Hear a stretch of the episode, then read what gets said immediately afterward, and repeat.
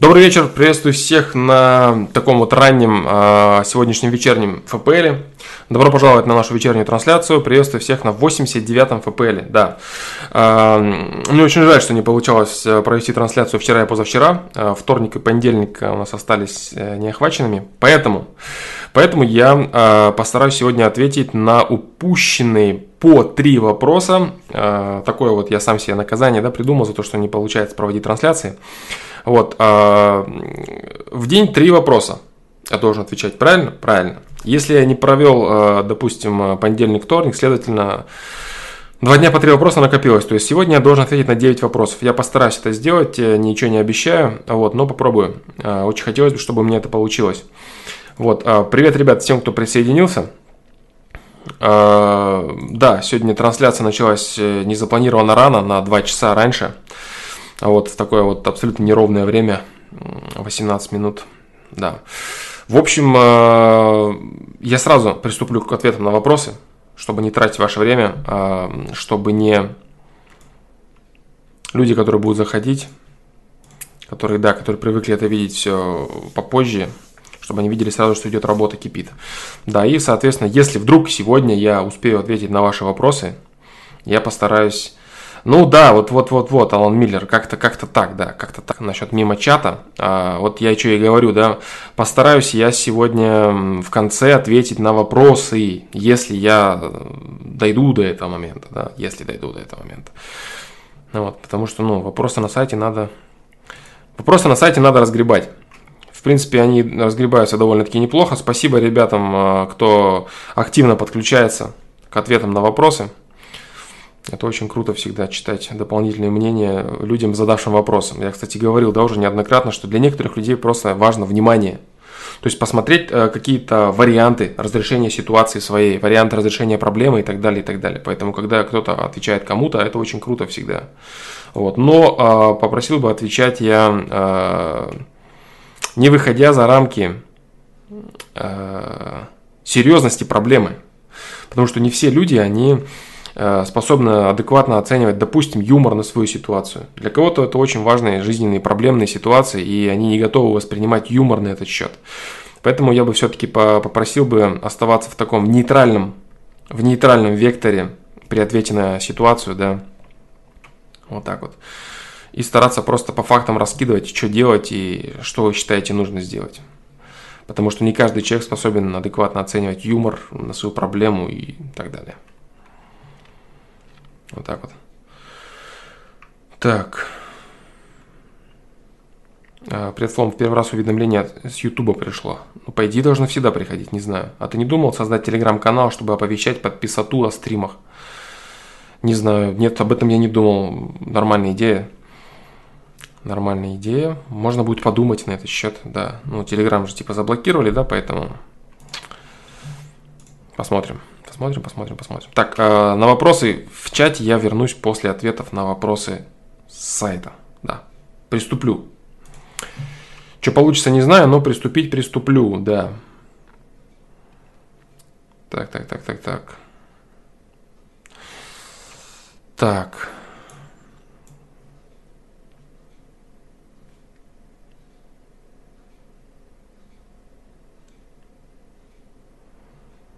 Так, ладно. А, прочитаю, посмотрю, что есть ответить, да, мне на этот счет. Быстро вопросы выбрал я сегодня. Попробую поотвечать. Первый вопрос а, задает мужское, 23 года. Я постоянно обижаю свою девушку, вопрос называется.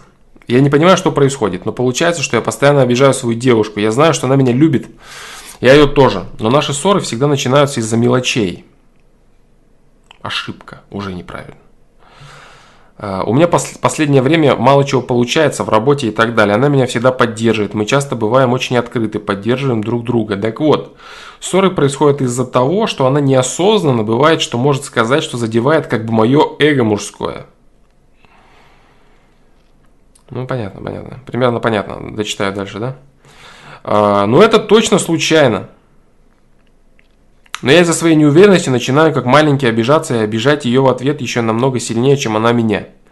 Я как чмо какое-то делаю ей больно, и когда вижу, как ей плохо, впадаю в ступор, начинаю успокаивать и просить прощения. Я вижу, как она страдает в последнее время, просит, чтобы я поскорее начал тащить свою часть, потому что ей очень тяжело, и она страдает.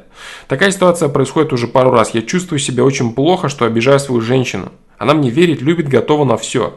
А я, получается, как э, нехороший человек, свои обидки на ней реализую. Что мне делать? Помоги мне, не хочу поломать жизнь ей. Она потеряет веру в мужчин, она мне доверилась и открылась. Это просто пипец, мне стыдно за себя. Э, обновление, дополнение.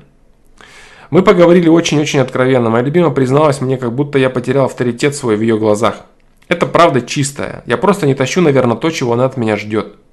Не знаю, правильно ли думаю. А, вот это, кстати, часть вторая. Это человек э, присылал, по-моему, то ли в контакт мне, то ли вторым вопросом присылал. Я просто сюда вставил, он мне сказал, что это он же дополнил, да? Да. То есть это время прошло, да, между двумя вот этими кусками прошло время. Мы поговорили очень-очень откровенно, моя любимая признала, что мне как будто Призналась мне, что я как будто потерял авторитет свой в ее глазах. Это правда чисто, я просто не тащу, наверное, то, чего она ждет от меня. Не знаю, правильно ли думаю, но мне кажется, что когда ты мало знаешь человека, то он тебе кажется таким сильным и крутым. Вот может и во мне она видела то, о ком мечтала, а я не оправдал и не справился. Мы вместе два года проблемы э, наялись пару месяцев назад, а, начались, да? Начались пару месяцев назад, мы долго искренне говорили, я уверен в ней на 100%, что у меня еще будет время себя развить. Она готова ждать меня еще, нас очень много связывает, мы готовы бороться. Правда в том, что я долго кормил завтраками, постоянно отвечал, что скоро, подожди, а ничего не менялось. Вот устала она ждать, капля за каплей, а теперь я упал в ее глазах.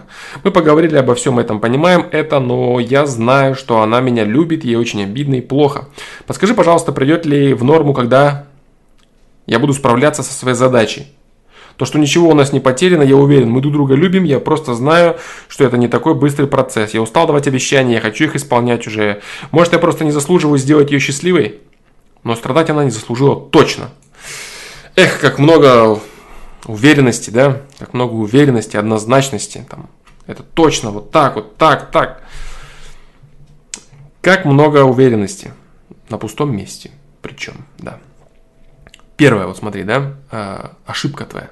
Ошибка, ошибка. Самая главная ошибка людей, которые ссорятся и думают, что все это мелочи. Э, первая ошибка. На наши ссоры всегда начинаются из-за мелочей. У меня в последнее время мало чего получается, трали-вали. Так вот, ссоры происходят из-за того, что она неосознанно, бывает что-то может сказать, что задевает как бы мое мужское эго. Это все не так. И ты в этом убедился немного позже, да? Ты убедился, что на самом деле она как будто потеряла авторитет твой в своих глазах. Именно поэтому она выдает тебе определенные вещи. И совершенно это не случайно и не неосознанно. Никакой случайности и неосознанности в, в постоянно повторяющихся ссорах, скандалах и конфликтах не бывает. Это все э, системная ошибка. Системная ошибка, выливающаяся из каких-то фундаментальных аспектов.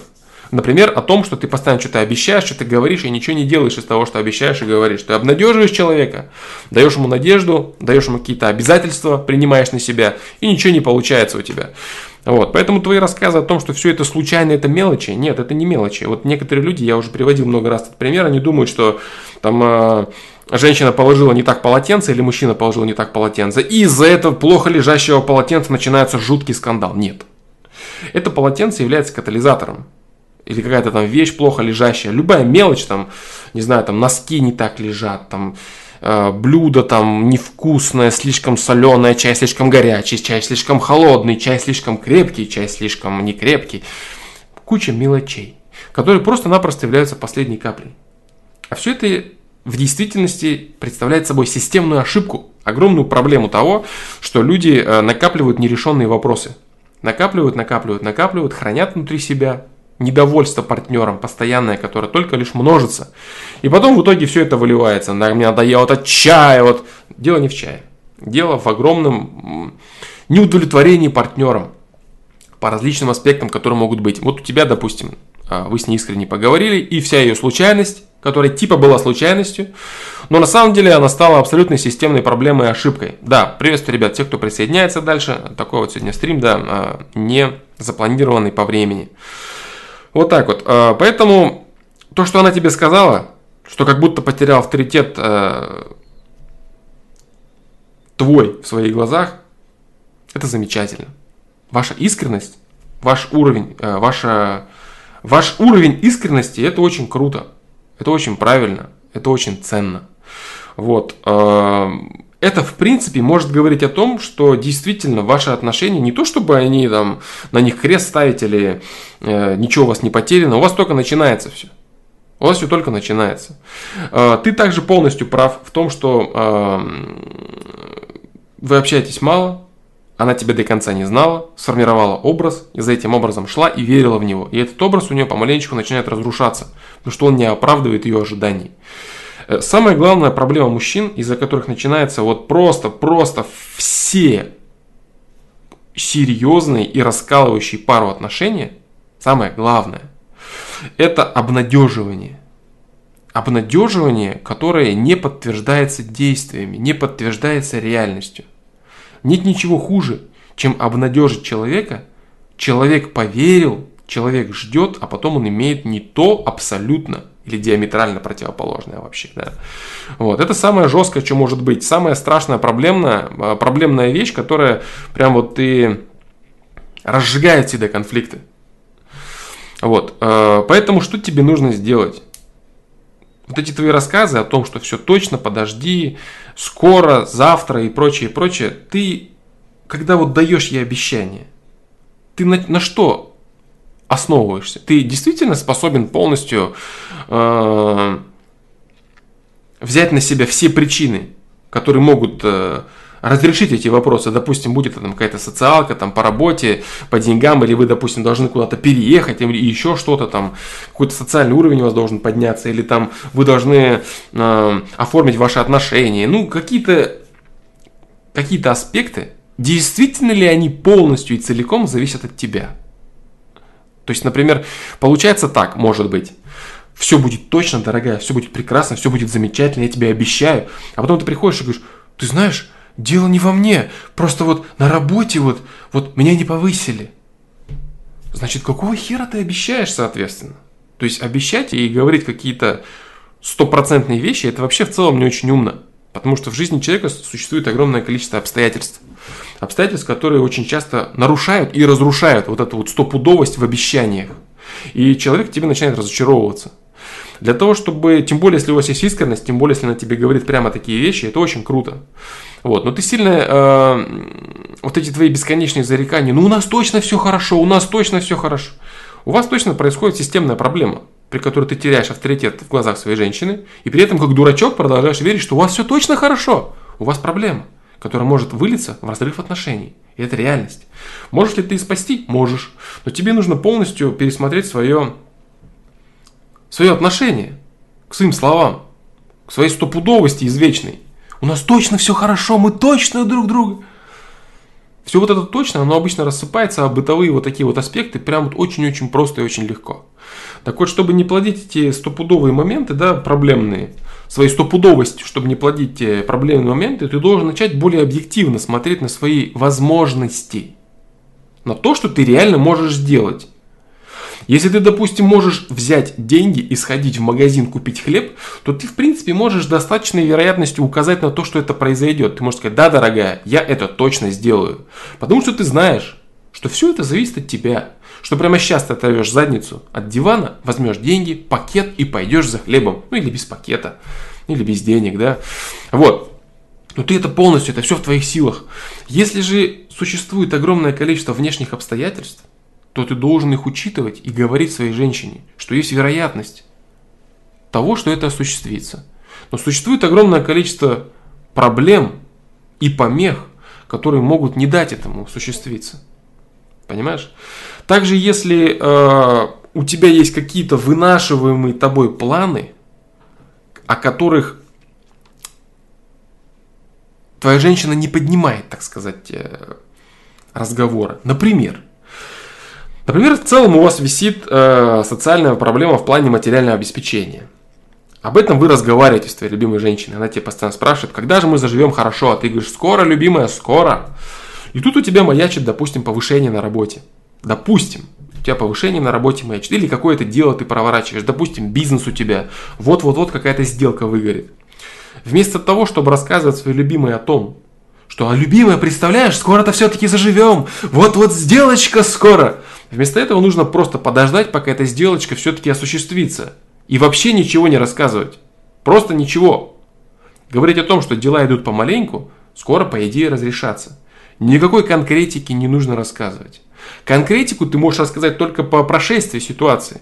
Когда, например, ситуация разрешилась негативно, например, ты попробовал, и у тебя не получилось, тебя не повысили, бизнес-проект не прокатил и так далее. Ты можешь сказать, блин, вот ты знаешь, вот я вот работал столько времени над, этим, над одним моментом, не получилось. Не получилось, еще придется подождать. Либо ты приходишь с результатом и говоришь, все, наконец-то все получилось, вот так, вот так, вот так. А вот это вот э, загадывание и кормление предвкушениями, вот нет ничего хуже в этом мире, чем кормить человека предвкушениями, которые не оправдываются. Вот это будет скоро, да. Сейчас вот еще перенесем, а вот еще, а вот еще, а вот еще, а вот еще, еще. И потом даже если вдруг это наступит когда-то, если все-таки наступит то, что ты говорил, оно уже даром не будет нужно. Оно уже вот здесь человеку сидит, он уже ждет это все, как ему уже это надоело до блевотины, он уже не хочет это видеть, ему плевать на это все.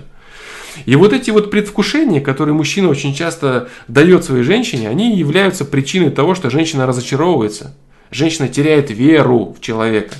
Вот. И лимит запас вот этой вот веры, лимит доверия, лимит шансов, которые мужчина э, который женщина готова давать своему мужчине, он, он, он со временем иссякает. И вот эти все бесконечные обещания, которые ни во что не выливаются, они просто разочаровывают ужасно женщину, и все, и она закрывается от мужчины. Говорит, так, нет, все, что он говорит, бесконечно, это никогда не сбывается. Ничего хорошего здесь нет. Вот так вот. Поэтому более объективно тебе нужно смотреть на свои возможности. По возможности не зарекаться, если все на 100% не зависит от тебя. Но я тебе открою секрет. В большинстве случаев от тебя не зависит 100%. От тебя зависит лишь доля. Доля. И ты можешь говорить о каком-то, о какой-то более или менее размывчатой конкретике, если от тебя зависит очень много. И уже результат, ну вот, вот, вот, вот. В остальном ты так и должен говорить. Я не хочу тебя обнадеживать, чтобы ты разочаровывалась во мне. Ситуация сложная. Я стараюсь делать много, но от меня не все зависит. Не все зависит от меня. Если, допустим, сейчас на работе не будет сдвигов, которые от меня не зависят, я найду новую работу, потому что я хочу своей жизнью управлять сам. В бизнесе то же самое. Ну и так далее, понимаешь? То есть, если ты взаимодействуешь с огромным количеством людей, партнеров, начальства и прочего-прочего, от тебя многое не зависит. И ты должен так или иначе, понятно, что рассказывать своей женщине бесконечно, от меня ничего не зависит, ничего не зависит, я ничего не знаю, ничего не знаю. Не так. Ты должен степень своего участия обозначать. Степень зависимости э, степень зависимости от тебя в этом деле. Понимаешь? Что да, я постараюсь, я приложу все свои усилия, чтобы женщина самое главное знала, что ты сделал все, что в твоих силах. Что ты стараешься на полную. Ну, это я не знаю, ну как будет, так будет. Вот это тоже не пойдет. Ты делаешь все на 100%, все, что в твоих силах. Зарекаться не нужно. Если женщина тебя любит действительно, и ты реально делаешь все, что от тебя зависит – ты не находишь оправдания, ты не выдумываешь какие-то бредни, ты не обманываешь, не предаешь, ты делаешь все, что от тебя зависит, и женщина тебя любит, она это всегда оценит. Даже если у тебя постоянно не будут получаться какие-то результаты. Если ты будешь говорить, что результат не совсем до конца зависит от меня. Я сделал вот это, вот это, вот это, если вдруг он не получился. И он не получился. Я сделал все, что в моих силах. И женщина будет видеть, да, он старается, он делает, прет и тащит. Он не сдувается, не ищет оправданий, не врет, не обманывает, не предает, а прет полностью для нашей, для нашей семьи. Вот так вот. Вот поэтому вот эти два момента. Уточни для себя. По поводу вечного стопудова. Вот у тебя много чего. Она точно! Да, она точно вот не заслужила точно. Откуда ты знаешь? Что она заслужила, что не заслужила? Мы точно вот, у нас не все потеряно. Ты слишком много во всем уверен. Слишком много. И вот эта твоя, вот эта оголтелая, туповатая уверенность, туповатая, она прям, я представляю, как ты ей все рассказываешь. Вот точно, вот через месяц мы же живем по новой. Как у тебя горят глаза, и как это все вечно не сбывается. Я прям представляю, как это все, и твоя женщина так смотрит на тебя скажет. Сколько можно этот дурачок, он сам что ли в это верит? Он до, до сих пор не может адекватно оценивать свои возможности. Ну что это за мужчина такой, который только и тявкает вечно, и ни хера у него не сбывается. Вот, поэтому так, чуть ты свой этот э, гонор при подумерь и пообъективнее на свои возможности смотри. И все у тебя начнет помаленечку получаться. Потому что мужчина, который постоянно мерит языком, у которого ничего постоянно не срастается, который вечно уверен в своих победах и постоянно ничего нету из этого, ничего хорошего из этого не получается. Ну, вот так вот. А работать в отношениях, да, конечно. Работать в отношениях нужно. Но обнадеживать постоянно свою женщину, держать ее бесконечном, в бесконечном предвкушении, вот-вот-вот-вот-вот-вот-вот, вера будет потеряна в тебе. Ты лимит своих э, обещалкинских возможностей исчерпаешь, и все закончится. Она тебе скажет, слышь, ватник, давай, иди отдыхай. Там, болтун, иди вон там рассказывай кому-нибудь другому. Вот и все. Дальше. Задает вопрос Андрей, 26 лет. Люди не меняются? Всем привет, Саша, у меня два вопроса. Объясните, пожалуйста, фразу, которую часто говорят люди при разрыве отношений и в целом в жизни. Люди не меняются. Почему люди так считают и уверены в этом? Ведь есть такая штука, как самоанализ и возвращение мысленно в прошлое время, где человек анализирует те или иные моменты, поступки, действия и проводит тем самым работу над ошибками. Если я не прав, то поправьте. Первый вопрос, да? М-м-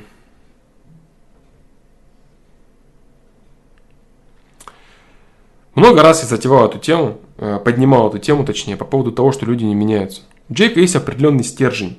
Э, стержень, э, обозначенный определенными неизменными ресурсами. Есть такое. Допустим, темперамент. Темперамент человека не изменить. Если говорить какими-то научно недоказанными моментами, то, например, это год, в который человек родился. Год по китайскому гороскопу, допустим. Если человек, допустим, родился в год э, змеи, или в год свиньи, или в год дракона, вот, то это не изменить. Это будет фундаментом, частью, кирпичиком, хорошим кирпичиком в фундаменте его темперамента, в фундаменте его личности, которая не изменится. Не изменится этот аспект. Вот. Если же говорить по поводу характера человека, то характер это дело наживное. А уж не говоря про, как ты говоришь, самоанализ и прочее развитие человека, пересмотр ценностей определенных, расширение масштаба личности и так далее, и так далее. То есть речь вести о том, что люди не меняются, это абсолютная глупость, потому что люди здесь и есть для того, чтобы меняться. Чтобы на свой стержень набирать огромное количество новых аспектов познания мира, расширения ценностей, самоанализ, саморазвитие и прочее, прочее, прочее. Пересмотр определенных вещей, пересмотр точек зрения и так далее. Зачем тогда человеку жить, если он утверждает, что он не меняется, что его все устраивает и так далее. Для чего происходит процесс жизни? Процесс жизни для адекватного человека, нормального, это исключительно рост и развитие своей личности. Если в определенный момент времени рост и развитие личности прекращается, и человек думает, что ему достаточно того, что он имеет, он очень сильно заблуждается. Очень сильно заблуждается и вообще не понимает ни себя, ни смысла жизни, ни смысла окружающего мира, ничего не понимает. Естественно, люди меняются. Но этот фундамент, о котором я говорю, который темперамент. Но в твоем случае, по поводу, как я понял, э, расстались с девушкой и так далее. Да, в твоем случае расстались с девушкой и прочее, и прочее, и прочее, здесь может быть два аспекта, дружище. Я сейчас... Э, я, наверное, все-таки прочитаю твой вопрос, да? Я пробежал глазами. Девушка там и прочее, прочее сказала, тролливали. В общем, ты понял, да? То есть ответ на твой вопрос вот такой. Задача человека меняться, развиваться, расширять свое мировоззрение, свое восприятие, рамки миропонимания – переосознавать какие-то вещи, э, привносить новые ценности в свою жизнь, расширять свой масштаб личности. Это все вещи меняющиеся. Те вещи, которые не меняются, которые человек вот приходит с рождения, вот они у него вот такие.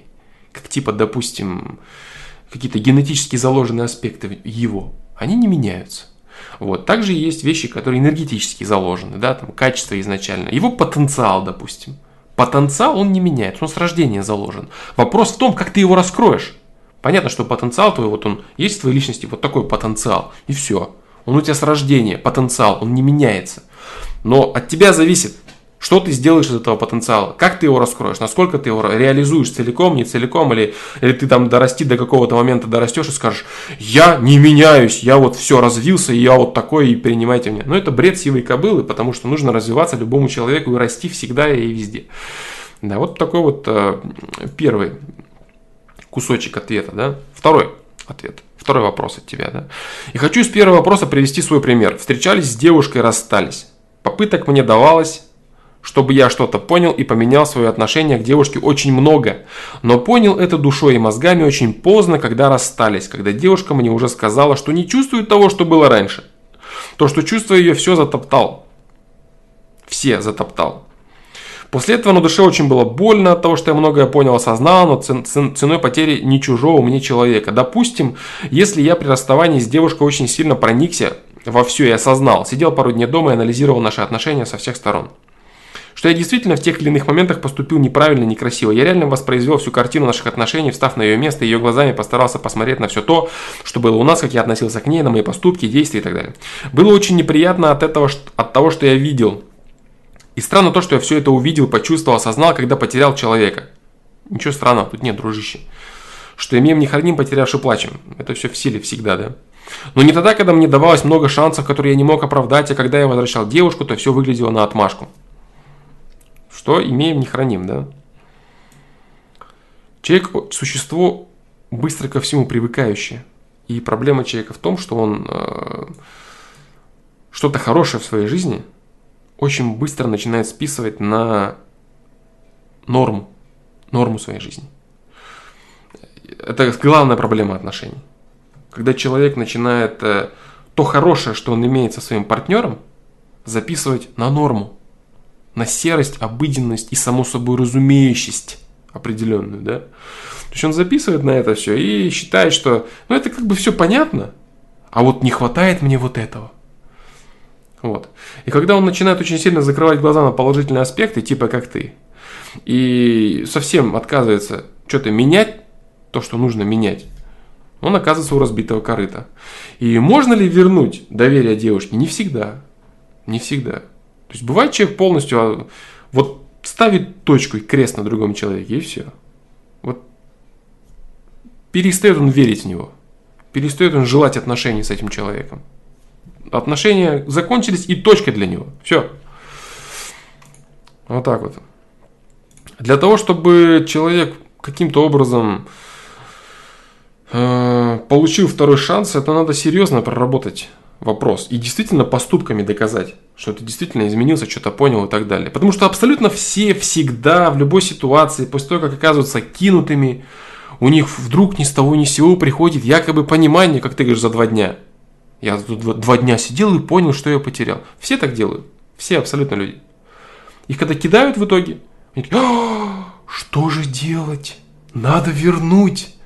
А вернуть у них в большинстве своем э, возникает мысль только потому, что у них появляется некая такая злость и ненависть к человеку, который его кинул. Ему хочется реабилитироваться перед самим собой в первую очередь. И очень редко кто делает то, что ты говоришь вот э, самоанализ и прочее. Очень редко на самом деле кто это делает. Просто хотят вернуть для того, чтобы вернуть. А некоторые хотят вернуть просто для того, чтобы самим кинуть. Чтобы не быть кинутыми. Ворачивают отношения и кидают со спокойной совестью и душой, как им кажется. На самом деле они просто удовлетворяют свой эгоизм и реабилитируют сами перед собой свое самолюбие. Вот так вот. Ломая того второго человека, который дал все-таки еще один шанс еще сильнее. То есть это очень страшный косяк, за который люди потом имеют жесткие проблемы в своей жизни. Они начинают плакать и говорят, за что жизнь несправедлива? Но совсем не помнят, что они сыграли на чувствах другого человека и, возможно, сломали ему жизнь. А потом скулят о несправедливости. Хотя все справедливо, все четко, как часы. И вот вопрос.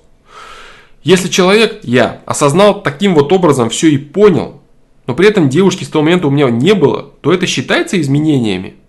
В голове и в душе все осознал, сделал работу над ошибками, а вот отношений после той девушки не было. Не было практики, так сказать. Чтобы реально себе сказать, да, вот я теперь красавчик, ведь с той девушкой у меня было вот так, а с этой все иначе, спасибо. А, не надо зарекаться, не надо зарекаться, нет, не надо себе ничего говорить. До тех пор, пока ты это не докажешь себе делом. Ты полностью прав. Вот, поэтому считается ли это изменениями, ты пока не знаешь. Пока ты просто Пока ты просто кинутый человек, который думает, что он что-то понял. А, еще раз напомню, да, а, человек – существо ко всему привыкающее. Поэтому если ты а, вернешь эту девушку или начнешь другие отношения, очень быстро у тебя точно так же может замылиться какие-то, замылиться могут какие-то хорошие аспекты твоих отношений, и ты опять перестанешь видеть проблемы опять ты перестанешь работать над отношениями, опять ты видишь в этом какую-то само собой разумеющесть, какую-то бытовуху, какое-то так оно и должно быть, какую-то норму серую и так далее. Вот, до тех пор, пока ты не пройдешь, еще раз не уткнешься в эту ошибку, а рано или поздно это произойдет. Потому что если ты допустил ошибку, откатился назад, в своем качественном развитии, а именно потерял отношения, рано или поздно, работая над собой, ты получишь снова шанс. Снова шанс. И снова попробуешь его реализовать. Только не надо думать, что это будет абсолютно все то же самое, те же самые действия, те же самые ситуации. Конечно, все будет немного по-другому. Но шанс исправиться у тебя будет, если ты сильно будешь работать над собой желать этого. Если это будет необходимая для твоего развития ситуация, она непременно наступит. Если она будет реально необходимая. А наступит она и станет необходимой только в том случае, если ты реально все осознал.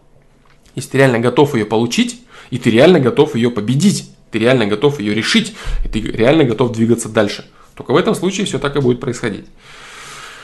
Поэтому вот так вот, дружище, по поводу меняются, не меняются люди, в каких-то аспектах не меняются. Но в аспектах отношений Раз уже ты с этой девушкой жил, ты с, этой девушкой был, значит твой темперамент ее устраивает, твоя внешность ее устраивает. Возможно, частично понятый ей твой потенциал тоже устраивает. Ее не устраивает твоя работа над собой.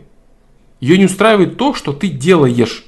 То, что может быть в силах твоих изменить себя. Характер, какие-то аспекты саморазвития, отношения к ней и так далее, и так далее. То есть вещи э, реально изменяемые. То есть вещи реально, которые человек способен привнести при желании, при желании работать над собой и работать над отношениями. Эти вещи, конечно, человек меняет, как и характер. Человек может быть трусливый и слабый, он может себя развить в очень сильного и смелого. Это доступно человеку, это реально абсолютно. Безусловно, кто-то рождается там, сразу там более смелее, кто-то более там, трусливее, но потенциал у каждого человека есть. Мочь за себя постоять, защищать себя и так далее, и так далее. Вот простой пример того, что люди не меняются. Очень даже меняются. Очень даже меняются, если хотят этого по-настоящему и прилагают достаточное количество усилий. Вот так. Поэтому, да, вот теперь я красавчик, ведь с той девушкой у меня было все так, а с этой все иначе. Когда сделаешь это, когда увидишь плоды своей работы, тогда скажешь себе это. Ну, тоже сильно не зарекайся, потому что сегодня ты красавчик, а завтра ты облажался. Отношения это, это живая, живая субстанция такая, знаешь. То есть отношения с другим человеком это не какой-то не дипломная работа, да, которую ты написал, сдал, построил отношения и живешь в них. Нет, это живая субстанция. Отношения, они текут в линейном времени постоянно. Текут, текут, двигаются, текут. Каждый день вы просыпаетесь с этим человеком в новых условиях. Вы оба в новых условиях с багажом прошлого, прошлой работы. Но сегодняшний день, каждый день новый. И вот это вот течение ваших отношений по жизни, оно постоянно требует работы и участия. Если по прошествии какого-то времени один из партнеров э, перестает участвовать в этом течении, ну типа вот написал, что там есть рамки и пойдет, оно расшатывается, разбалтывается и теряет значимость, разрушается. Отношения нужно поддерживать и развивать на протяжении всей жизни, всех отношений, постоянно, все время активно и четко и точно. Вот так вот. Поэтому ты красавчик может быть в каких-то отдельных вещах. Допустим, э, наступила какая-то, наступила какая-то проблемная ситуация, и ты бах ее грамотно решил, гораздо грамотнее, чем в предыдущих отношениях. Раз и сделал это, ты можешь за себя порадоваться. Да, в этом моменте я поступил качественнее. В этом моменте я поступил лучше. В этом моменте я сделал более верные выборы. Это все, что ты можешь сделать. А что будет завтра с вашими отношениями? Вы определите завтра. Только так. Отношения – живая субстанция, которая требует постоянной работы, каждодневной. Только так в ней можно радоваться. Если отношения э, становятся ветхими, становятся старыми, запущенными, если они э, не подпитываются импульсом нового стремления, любви, развития, роста, они во времени теряются и разрушаются. Это как, знаешь, типа э, образ сейчас вот дам, да, такой неплохой. Вот представь, что ты рисуешь какую-то картинку на фотошопе, и у тебя несколько слоев. Вот, допустим, два человека – это один слой. Допустим, там, природа, фон, да, это там другой слой. Если над этим фоном не работать постоянно, то вот представь, что ты как будто бы прозрачность вводишь. То есть у тебя 100% стоит непрозрачность, и ты начинаешь вводить прозрачность, да? Они все прозрачнее, тускнеют, тускнеют, тускнеют и полностью теряются. То есть ты перестал вместе со временем работать над этими отношениями, и они у тебя становятся прозрачнее, тускнее. Ничего нового ты не вносишь, новых красок ты не вносишь, новых эмоций, новой радости, чего-то нового, чего не было. Элементарно, допустим, называть там близкого человека каким-то новым словом, которое ты Э, в который ты вкладываешь какую-то определенную любовь, в какую ты вкладываешь какие-то положительные эмоции и так далее. То есть что-то новое ты при, привносишь. Если этого нет, то со временем отношения тускнеют, бледнеют и полностью разрушаются. Люди просто живут по привычке, как они это говорят некоторые, да. Поэтому отношения это живая субстанция, живая. Вот так вот. Вот так вот.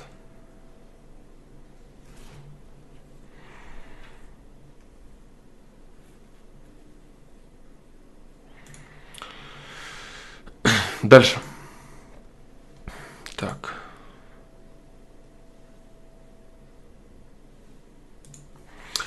Дальше. Да. А, задает вопрос Александра, 17 лет. Мне сейчас 17 и живу я с мамой. Отношения у нас непростые.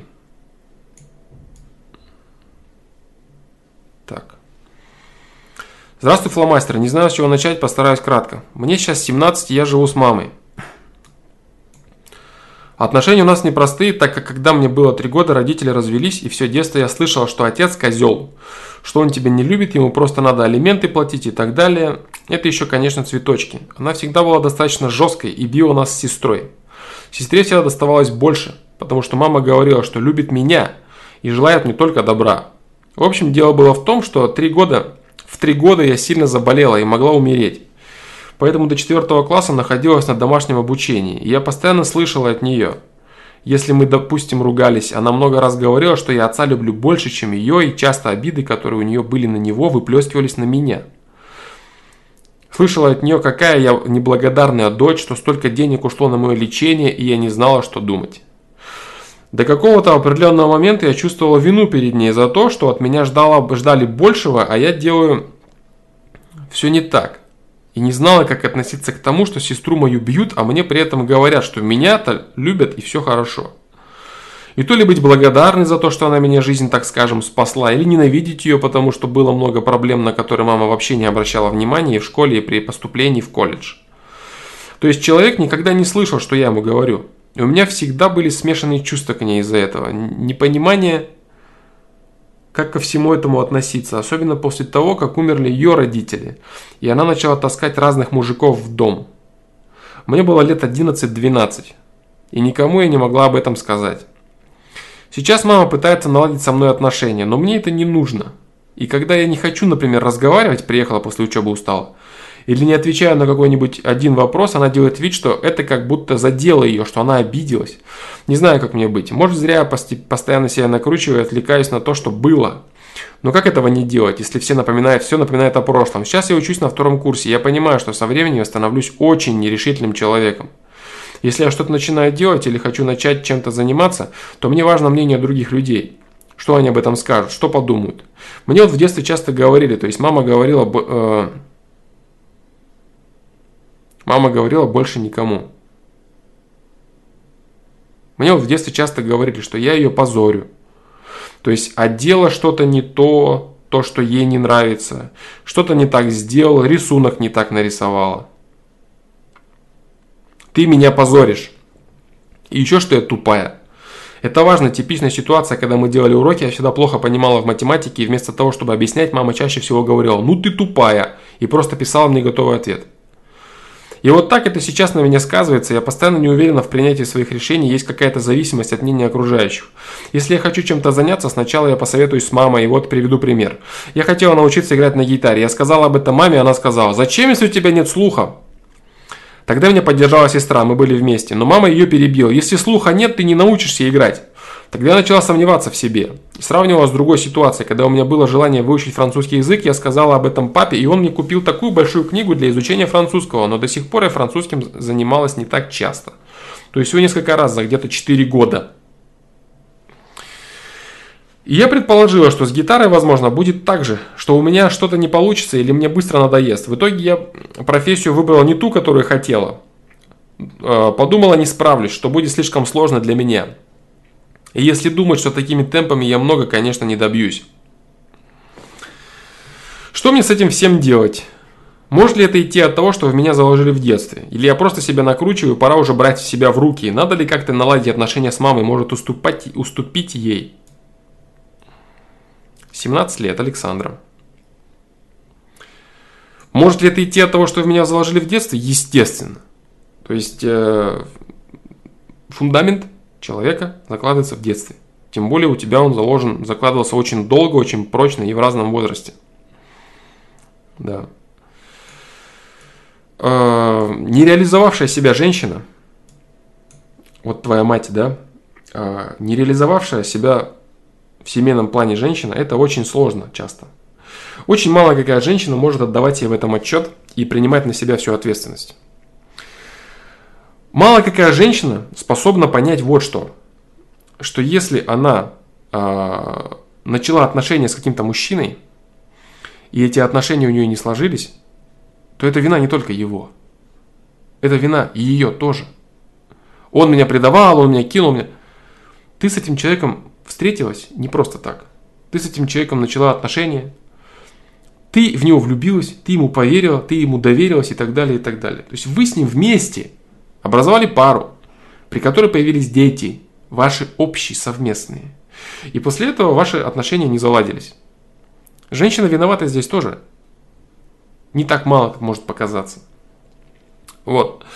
Поэтому э, в такой ситуации, когда женщина не реализовала себя в семейной жизни достаточно, достаточно полно и качественно, она выплескивает свою обиду на детей который у нее есть от этого мужчины. Потому что люди относятся к детям своим всегда через призму того, чьи это дети, совместно с кем это дети. То есть человек, допустим, если имеет э, несколько браков или несколько там предыдущих браков и прочее, он всегда относится к своему ребенку так, как он относится к своему партнеру. И тот ребенок для него ближе, какой партнер ближе. Вот. Если мать относится к отцу как козел и прочее, и прочее, и имеет от этого козла двух дочек, то и к дочкам она относится соответственно.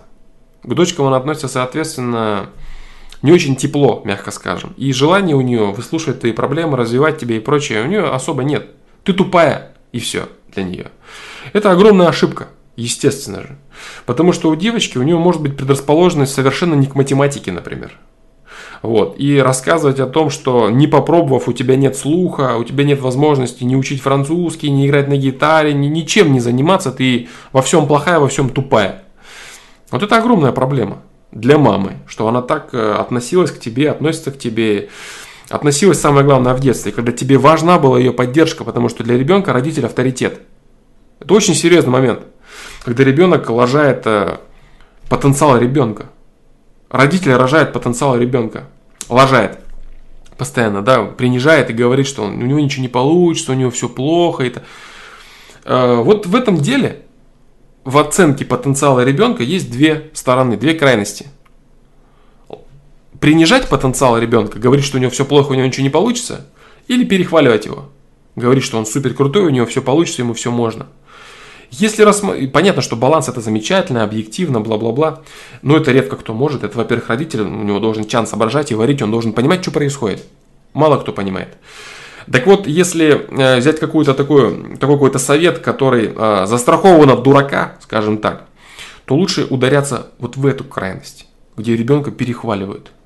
Потому что жизнь со временем, она углы посрезает с человека. И излишняя самоуверенность в своих силах, она спадет.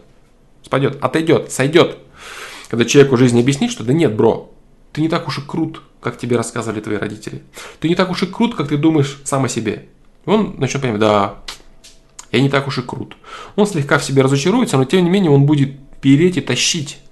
Тем не менее он будет переть и тащить, чем если он вообще будет бояться всего, как в твоем случае. Понимаешь? То есть если брать крайности, они в целом обе, конечно, печальные. Там, там ребенок может разочароваться, он думал, что он король, а он оказывается говно. Но из этой ситуации выбраться частично проще, чем из ситуации, когда тебе говорят, что ты говно, и ты даже ничего не пробуешь. Вот, поэтому вот как-то вот так вот. Вот так вот. Так. Естественно, все это из-за того, что тебе мать долбила. То, что она сейчас э, ищет отношений с тобой, это опять же закономерная ситуация. То есть родители вот такие, которые выплескивают всю ненависть и обиду на своих детей за неудачные отношения, неудавшиеся отношения. Со временем, когда человек все-таки вырастает, вопреки всему вот этому дерьму, что на него льется, он начинает получать от родителя какие-то встречные шаги. А вот может быть теперь, он может даже в 40 лет услышать «Прости меня!» Эти все прощания, они вообще не интересны. Вообще не нужны и не интересны, потому что человек уже давно себя сформировал, вопреки всем этим палкам в колеса, ему это все вообще не нужно, вообще не нужно. Слушать там извинения какие-то, чего-то там, какое-то понимание, все. Даром это все не надо. Вот. Что делать тебе? Тебе держать, держать дистанцию. А реально держать дистанцию. Вот. Э, и понимать, что мать тебе не помощник в твоем развитии. Что она, она не была заинтересована в этом вообще никак. Вот. И да, у тебя нету друга в виде матери.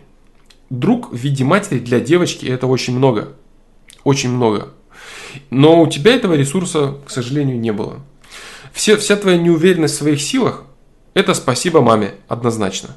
Вот, поэтому вести речь о том, что объективно ты такая вся стрёмная, ложовая, плохая, у тебя ничего не получается и ты ничего не можешь, это не так, это неправда. Тебе нужно пробовать, тебе нужно делать. Но, опять же, пробовать. Вот э, отец купил тебе книги, сколько ты времени этому уделила? Спишем на то, что ты в себе не уверена. Спишем на то, что ты считала, что у тебя не получится. Но э, если ты будешь подходить к новым делам, допустим, игранию на гитаре, то ты должна подходить методично. Ты должна подходить методично. Первая мысль твоя. Все, что говорит мама, это неправда. Она не объективно видит меня, она не верит в меня, она не любит меня отчасти, потому что она не любит отца. И она ревнует меня к отцу, потому что к отцу я отношусь хорошо. Ну, или лучше, чем мама бы хотела, чтобы я к нему относился. Вот так вот. Вот, поэтому, что значит методично? То есть ты подходишь, первая эта мысль у тебя проходит по поводу того, что Авторитет мамы в этом деле не авторитет, что она там думает, получится мне, не получится, это не имеет никакого значения. Вот, и ты подходишь методично, как, допустим, в видео саморазвития. Ставишь себе определенную цель, я буду пробовать это дело вот столько, я буду пробовать вопреки всему, посмотрим, что из этого получится. Если это не работает, если не получается, смотришь видео, как завести себя с толкача, заводишь себя в этом деле с толкача, опять же, и смотришь, что, завелась твоя машинка или не завелась в этом деле? Поехала ты, заиграла, получилось у тебя, пошла, пошла жара, любовь к этому делу или нет? Вот так вот. Накручиваешь ли ты себя? Нет, ты себя не накручиваешь. Ты полностью права, да. Ты полностью права, что неуверенность в своих силах тебе привела твоя мать, которая была разочарована отношениями. Она очень сильно ошиблась и сделала тебе медвежью услугу. Да. Что с этим тебе совсем делать? Раскидать сначала по полкам. То есть раскидать, чтобы у тебя не было вопросов. А может быть я просто дура? А может быть это просто так? Нет, все не просто так, и ты не дура. По крайней мере, ты это пока еще не знаешь. Может быть, ты действительно дура, но этого ты пока не знаешь.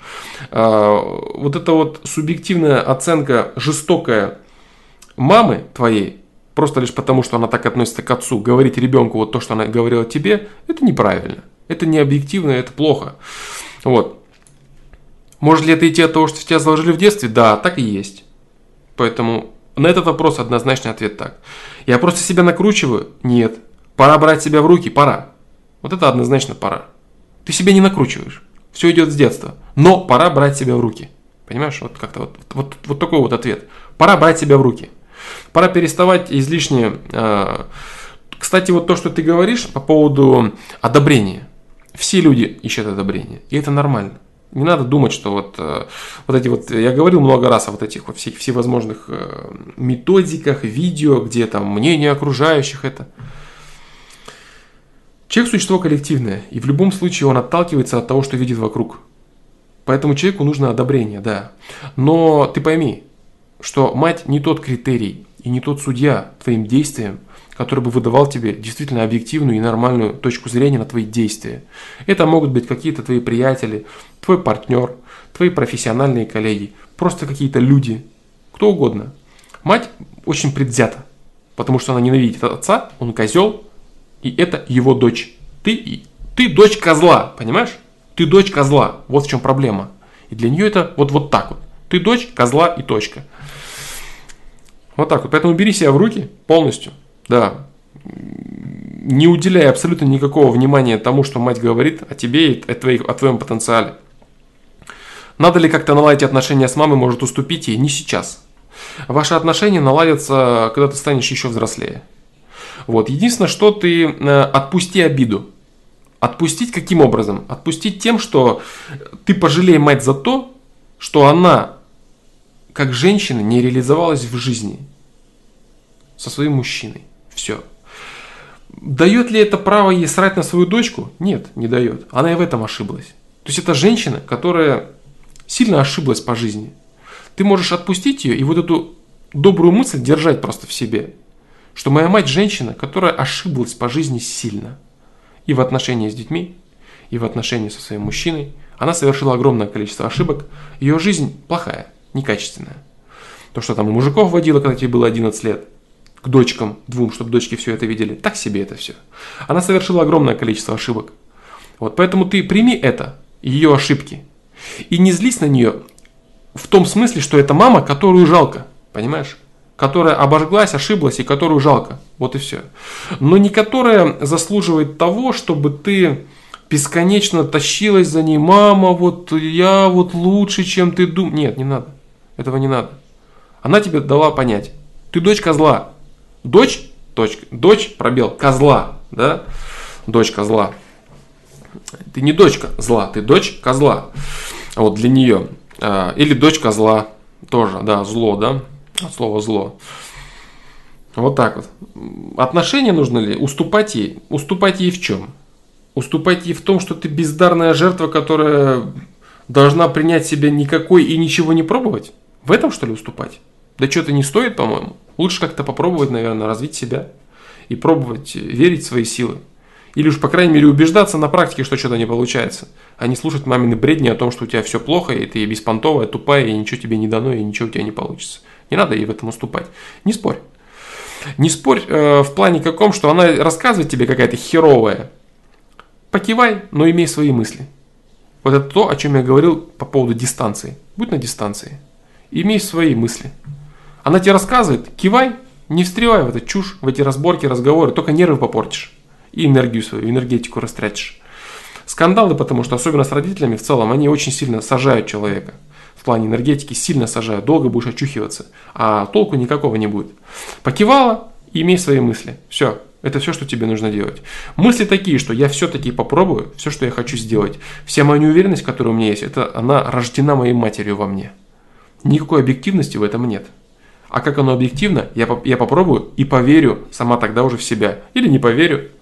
Вот, я беру жизнь в свои руки и перестаю полагаться исключительно на мамино мнение. Вот так вот. Она не права конкретно, да. По всем фронтам не права. Не выстрелила личную жизнь.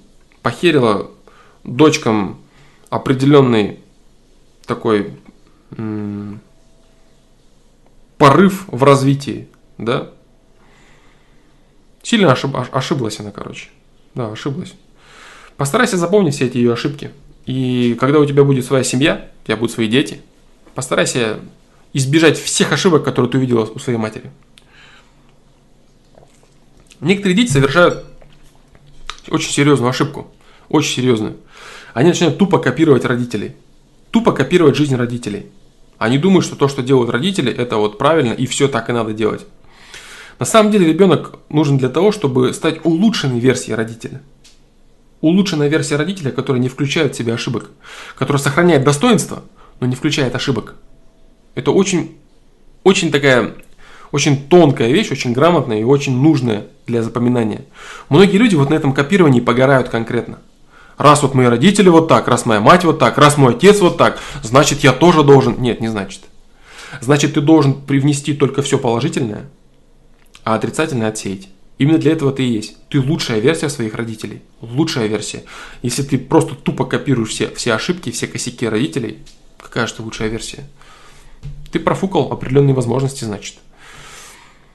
Вот так вот. Поэтому впитывай в себя все ее ошибки, понимай, что она не тот человек, которого можно слушать, который бы имел последнюю инстанцию одобрения или неодобрения. И все. У тебя своя жизнь, да, она не стала твоим другом, и она будет набиваться, естественно. Доченька, я все для тебя. Эта херня начнется с, с, э, с обвинениями тебе, что ты не ценишь, что ты вот э, неблагодарный и прочее. Это все будет. Это все тебя ждет вплоть до там, взрослого возраста. Всю эту лапшу стряхивай с ушей. Абсолютно стряхивай. Родить ребенка много мозгов не надо. Ну, потрахался ты с мужиком или там, если ты мужик с бабой. Родился ребенок. Самое главное воспитать этого человека. Дать ему любовь, привить ему добро, помочь ему реализовать и раскрыть его ресурсы. Это очень важно.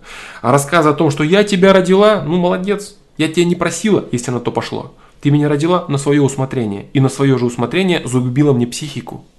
Вот так вот. Такой может быть ответ. Он жесткий, справедливый.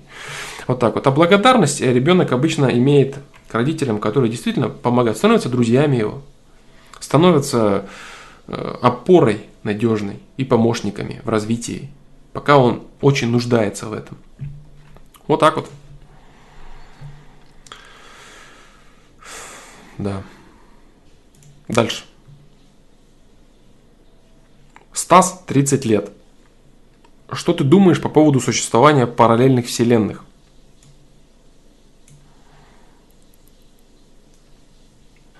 Рубрика научно недоказанная, да? Поехали. Что ты думаешь по поводу существования параллельных вселенных? Дело в том, что мне пришла на ум, на ум, пришли на ум такие мысли про вещи и сны. Ведь получается, что мы получаем подсказки из эфира. Они нам говорят, что если ты будешь совершать такие выборы, то произойдут такие-то события. И тут возникает противоречие по поводу судьбы. Конечно, в зависимости от степени веры. Но ведь во многом у человека есть выбор, что делать и как поступить. Таким образом, получается, что находясь в настоящем времени, перед нами есть несколько вариантов, состоящих из множества тропинок, на которые ступить решаешь только ты сам. Да, время линейно, но ведь этих линий может быть множество. Многие говорят, что все во Вселенной хаотично, все во Вселенной хаотично, но ведь если бы она не знала своего пути, как бы она тогда развивалась? Или она также, находясь в настоящем времени, имеет перед собой выбор и тоже видит, как и мы, вещи и сны? Ну, немного это не про параллельные вселенные, я, честно говоря, ожидал читать другое. Одновременно существование параллельных миров, где такие же люди существуют. Ну, вот это вся бредятина, да? А, ты говоришь немного о другом. Ты говоришь вот о чем. Каким образом свободный выбор человека вяжется с вещами снами, если вещи и сны есть некое предопределение уже случившегося? Здесь э, вопрос отвечается очень просто. Есть такое понятие, как событийные проекции. Неотвратимые событийные проекции, которые нарабатываются человеческим выбором. Человек выбирает что-то на протяжении длительного времени. Таким образом, он формирует свое будущее – определенные условия, в которых будет дальнейшие выборы совершать. Допустим, ты едешь в автобусе, который разбивается. Это неотвратимая событийная проекция, которую ты нарабатывал огромное количество времени. Ну, там попадает в аварию, там какие-то травмы ты получаешь или не получаешь. Вот. Или э, очень часто вещи и сны приходят в виде образов. Образов, не э, соответствующих тому, что ты там в реале будешь видеть.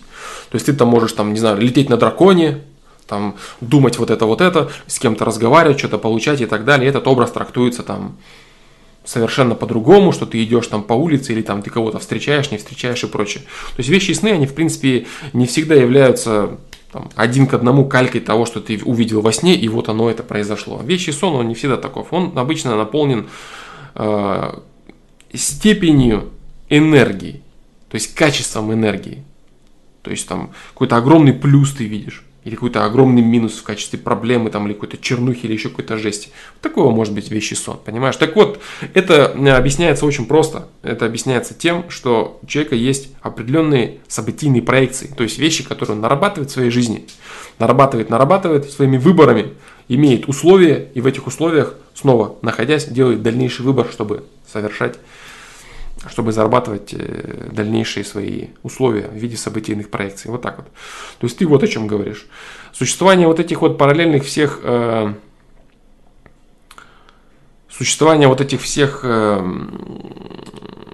параллельных рассказов, там множество тропинок, на которые ступить решаешь только ты сам. Ну да, конечно, конечно. Это и есть спектр выбора. Спектр выбора человека.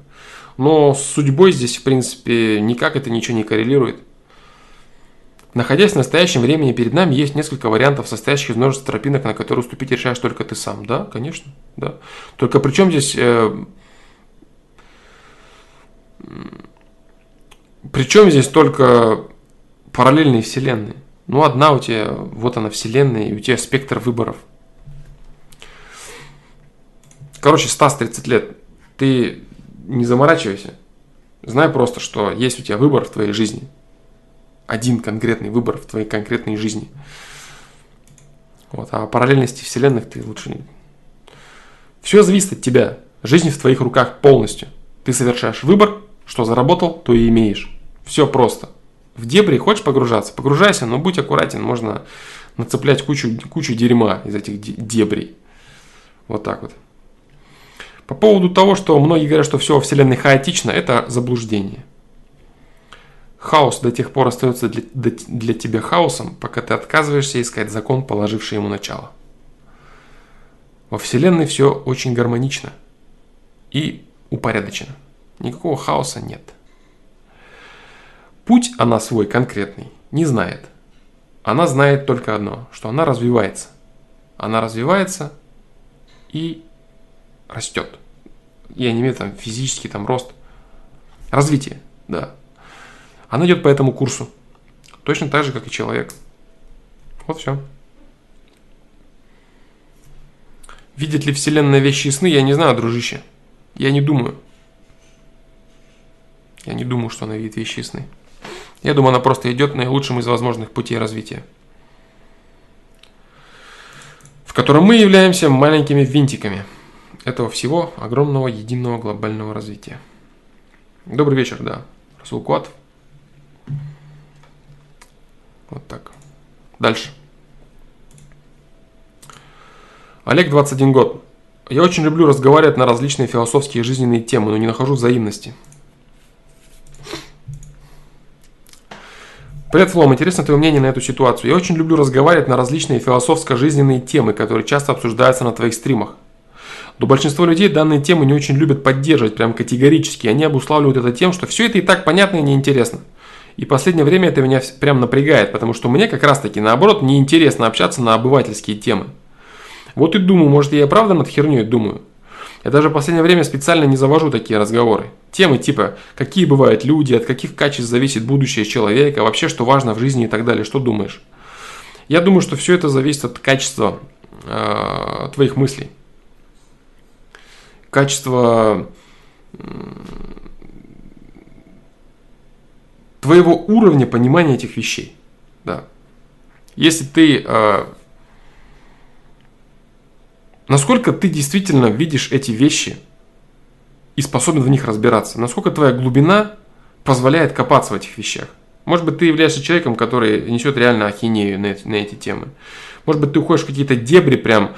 А может быть, существуют параллельные вселенные, где существуют такие же люди, как и мы, мы просто не видим их за зеркалом. Может быть, ты такую мудню начинаешь рассказывать. Она реально скучная и прохладная. Вот. Если ты начинаешь рассказывать о том, какие бывают люди, ты должен владеть вопросом. Реально. Ты должен владеть вопросом. Вот так вот.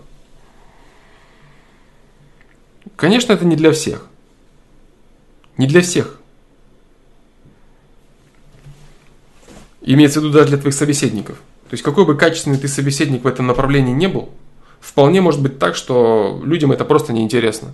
Им интересно, допустим, там там, как заработать там денег, как накачать свое тело, как познакомиться с противоположным полом, да, там, и так далее. Там, какие-то более нас, на, насущные вещи, более конкретные вещи, какая-то конкретика, которой человек вот может распорядиться здесь сейчас. Вот так вот, да. Поэтому не все люди к этому готовы, да. И грузить людей, вставляя свои 5 копеек, если человеку это неинтересно, это не нужно. Нужно находить людей, которым, у которых общие интересы. Ты должен находить человека, которому это тоже интересно. Да. Тогда будет все в полном порядке. Тогда будет все в полном порядке.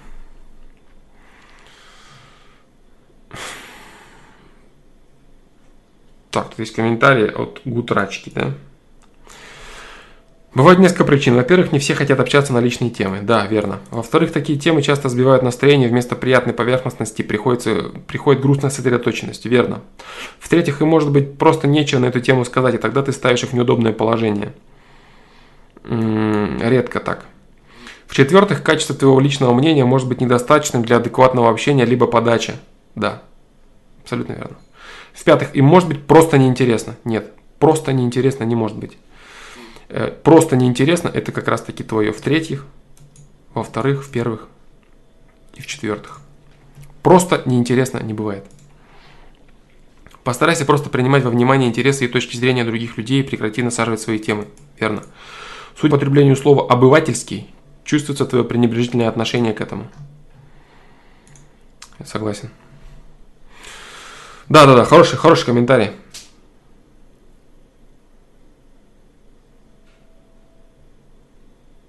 Хороший комментарий. Дальше. Так, сейчас посмотрим. Так, раз, два, три.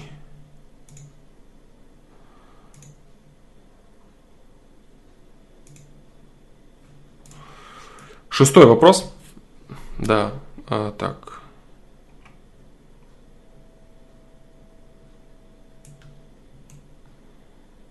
Так, сейчас.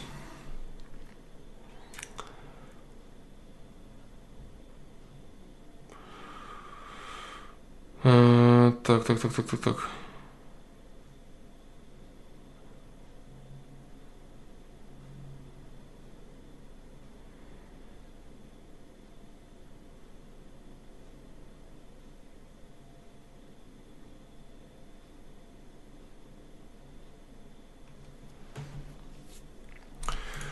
Окей, допустим.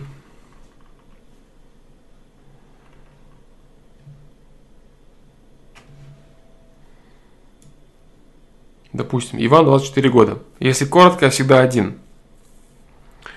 Приветствую, Флом. Пишу тебе в надежде, что ты поможешь мне разобраться с моей проблемой. В общем, если коротко, то я всегда один. Общение с людьми не идет вообще. Началось все еще с детства.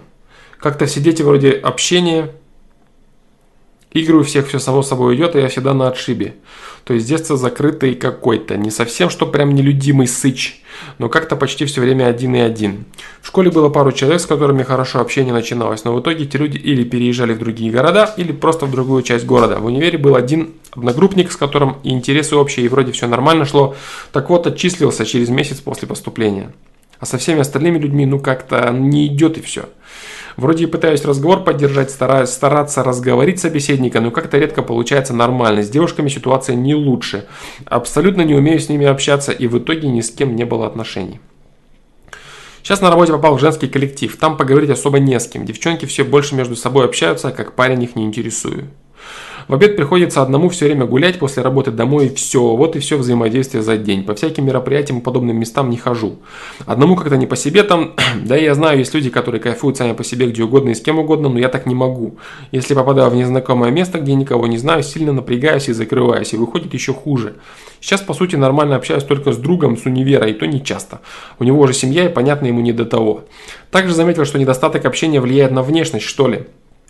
Мне часто говорят, что у меня лицо становится каким-то грустным или озлобленным, и это отталкивает. Да и сам заметил, что стал все более напрягаться при любом взаимодействии, не могу расслабиться. Да слышал, что надо научиться быть счастливым в одиночестве, но как-то я так не научился этому. Это чушь. Молодец, что не научился, и не надо этому учиться. В общем, в итоге мне 24, у меня совершенно нет приятелей. За друзей не зарекаюсь, знаю, что это не каждому дано. Нету девушки, я закрыт в своем маленьком мирке, совсем один, не знаю, что делать. Предложить. Людям надо что-то предложить.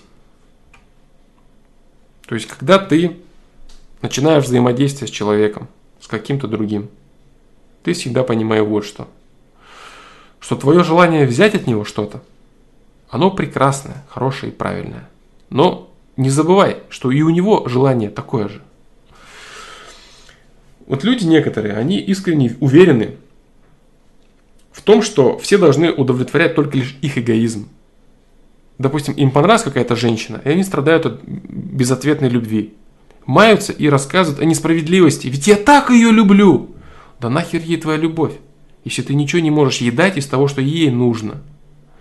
Я к ним так тянусь, а они на меня внимания не обращают. То, что ты от них хочешь взять, это понятно. У них есть что-то. А что есть у тебя? Что ты готов дать этим людям взамен? Что ты готов предложить этим людям взамен? А, все, что ты описал, твое вот это одиночество, это все следствие. Это все следствие. Я не могу поддержать разговор. Это все следствие того, что тебе нечего сказать. Ты не умеешь это сказать. И, возможно, ты не являешься личностью, который, от которой интересно что-то слышать. Понимаешь? Это все огромный набор следствий. Начинаешь от внешности, как ты говоришь. Конечно. Человек, который ходит с огромной кучей тараканов в голове, у него просто спрашиваешь, сколько времени? Он... А, а, понимаешь? Элементарные вещи его просто выбивают из колеи конкретно. Естественно, это отражается на внешности. Вот даже если посмотреть какие-то голливудские фильмы, там э, актеры грамотно изображают каких-то там одиночек, там, э, людей на отшибе и так далее, постоянно задерганные, вечно напряженные, нервные, неуверенные в себе, с задними мыслями. Они отыгрывают хорошо эти образы, потому что это действительно действительности соответствует. Вот эти люди, которые вечно одиночки, они нелюдимые, и к ним не тянет подходить, понимаешь? Вот. Для этого человек для начала, чтобы вот этот порочный круг э, разорвать, порочный круг того, что с тобой никто не общается, потому что ты ничего не можешь предложить, а ничего не можешь ты предложить, потому что с тобой никто не общается. Вот. Э, разорвать этот порочный круг нужно развитием своей личности. Все просто. Развитием своей внешности. Элементарным спортом, хотя бы для начала. Элементарной эрудицией. Вот. Э, чувство юмора. Понимаешь, чувство юмора. Вот многие люди говорят там, как, как развить чувство юмора. Это все следствие. Чувство юмора – следствие высокого интеллекта. Следствие высокого интеллекта видеть образы абстракции, абсурдности ты не сможешь с низким интеллектом.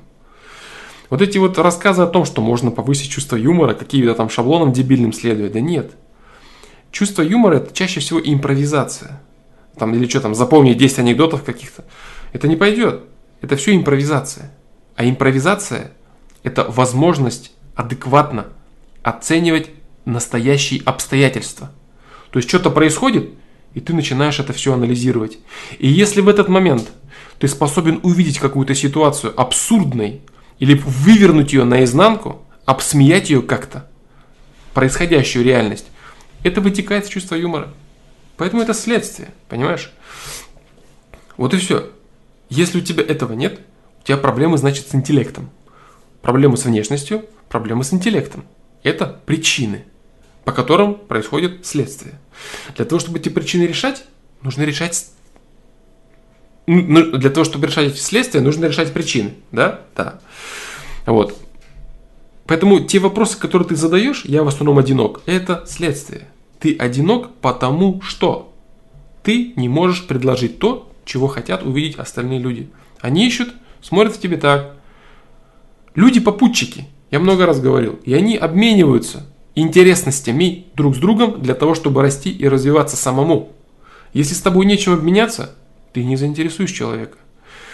Вот и все. Поэтому только саморазвитие, только э, стремление завести себя с толкача в разных, в разных аспектах, в разных нюансах и делах.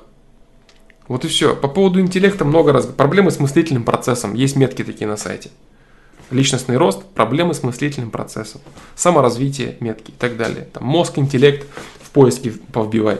Много раз я говорил о том, там, как развивать там, аналитические способности, интеллект частично.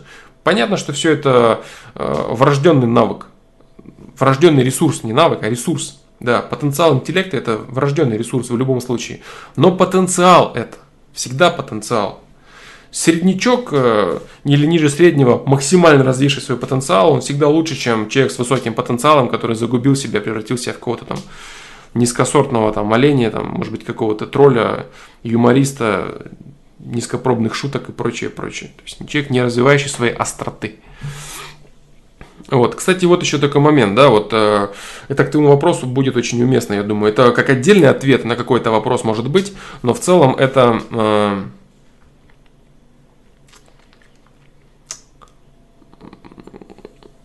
это может быть отдельным полезным ответом. Очень часто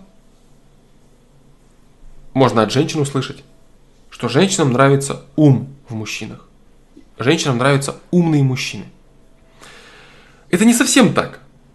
Это не совсем так. Потому что ум, допустим, может быть у человека, открывшего, э,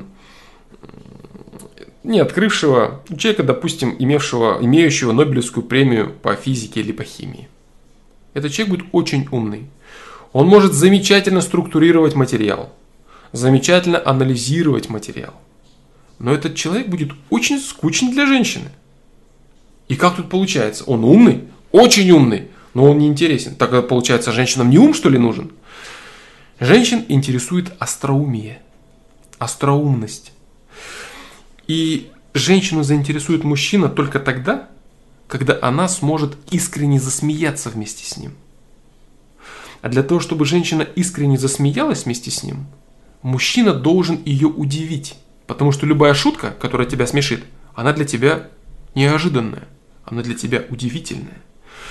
В моменте, да, в моменте. Поэтому для того, чтобы сконструировать такую шутку, у тебя должен быть интеллект такой, который имеет возможность удивить ее сделать что-то, чего она не ожидает. Заварить такую шутку своим остроумием, которая поставит ее в тупик, или которая рассмешит ее, или которая взорвет ее обыденное представление о том, что сейчас должно произойти.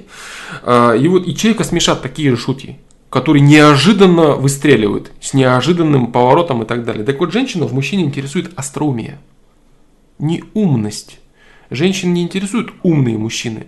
Это могут быть очень унылые, очень серьезные, дотошные, кропотливые какие-нибудь дяденьки, копающиеся в своей работе или там в управлении чего-то там, чему-то там или какие-то там...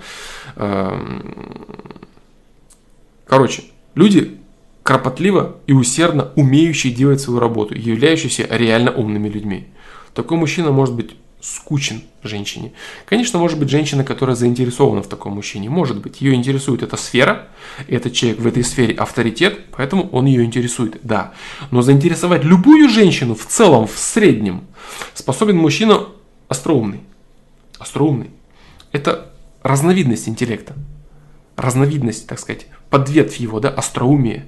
Вот. И остроумие – это именно вот и возможность видеть углы в происходящих ситуациях принимать абсурдные стороны того или иного момента. Так вот, остроумие это тоже, опять же, следствие интеллекта. Да, следствие интеллекта. Поэтому понимай, да, что насмешить, допустим, это не значит рассказать шутку про говно, да, или какой-то тупой анекдот, который можно вычитать. Насмешить женщину так, чтобы ей это конкретно понравилось, это значит выставить банальную и обыденную ситуацию в абсурдных тонах. В абсурдных тонах, до которой ее мозг не додумывается чаще всего, по крайней мере в моменте в этом. И когда ты это ей даешь, ей это видится очень смешным и забавным, потому что это нестандартно и это для нее непривычно. Вот так вот.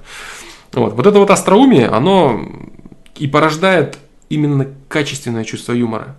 Именно то чувство юмора, за которым люди все гоняются и не могут его уловить, не могут его ощутить не могут его как-то, так сказать, прощупать, да, вот и дать людям.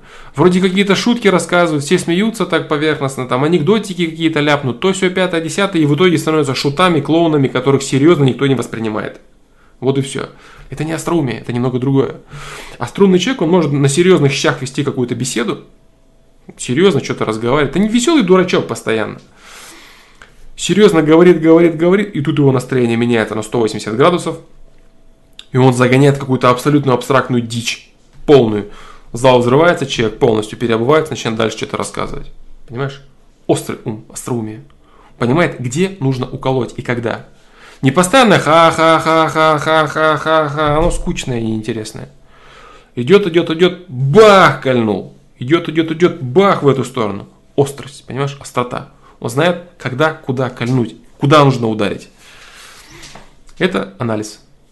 Анализ текущей ситуации.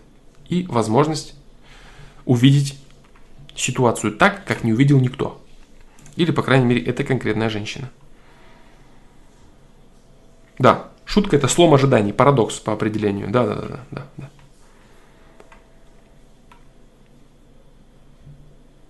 Путин еще тот стендапер тогда. Да, он хорош. Вот Путин остроумный. Хороший пример, кстати. Да. Путин остроумен, да. В этом его сила.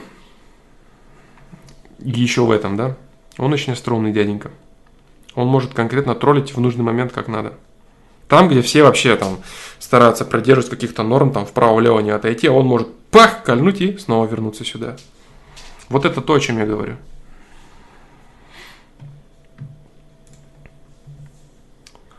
Да. Так, 6 э, вопросов, да, уже час 20. Я думаю, 6 достаточно на сегодня. Я думаю, 6 вопросов достаточно. Вернусь я к чату, наверное. Что-нибудь поразгребаю, да. Остальные вопросы, если вдруг получится стрим завтра, может получится он, может нет, не знаю. Поразгребаю завтра их тогда, да. С вопросами 6. Я хотел 9 ответить, потому что за 3 дня, как бы, да, но пусть будет 6. Постараюсь завтра тоже ответить 6. 9 что-то многовато. Я думаю, что 9 это многовато с сайта.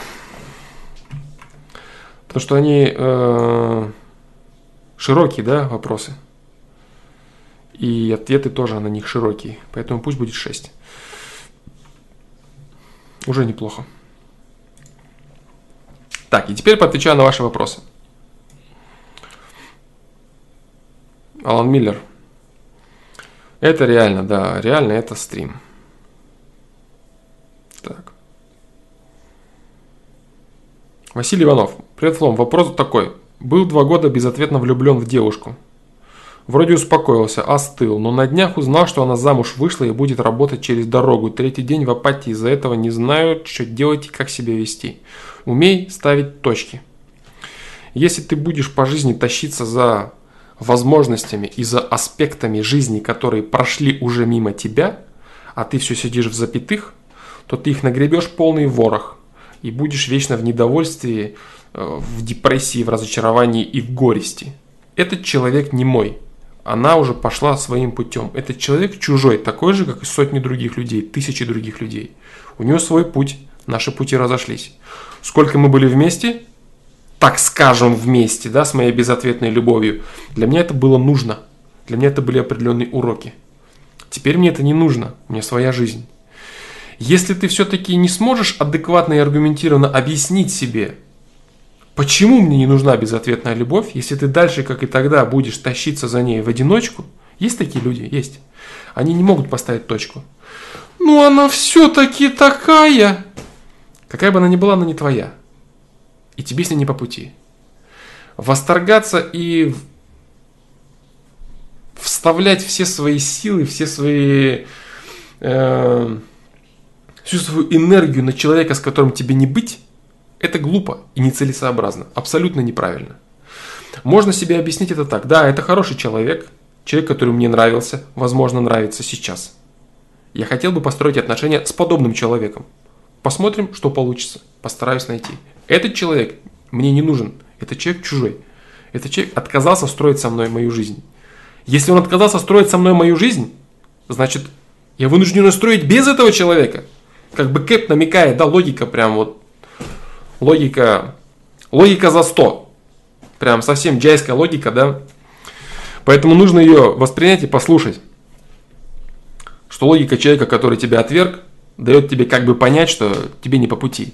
А если тебе не по пути, то и сожалеть нечего. Все. Ты просто в этом человеке увидел примерные ориентиры и рамки того, что тебе вообще нравится в женщине. Вот все. Примерно ты знаешь, что ты хочешь найти. Вот так вот.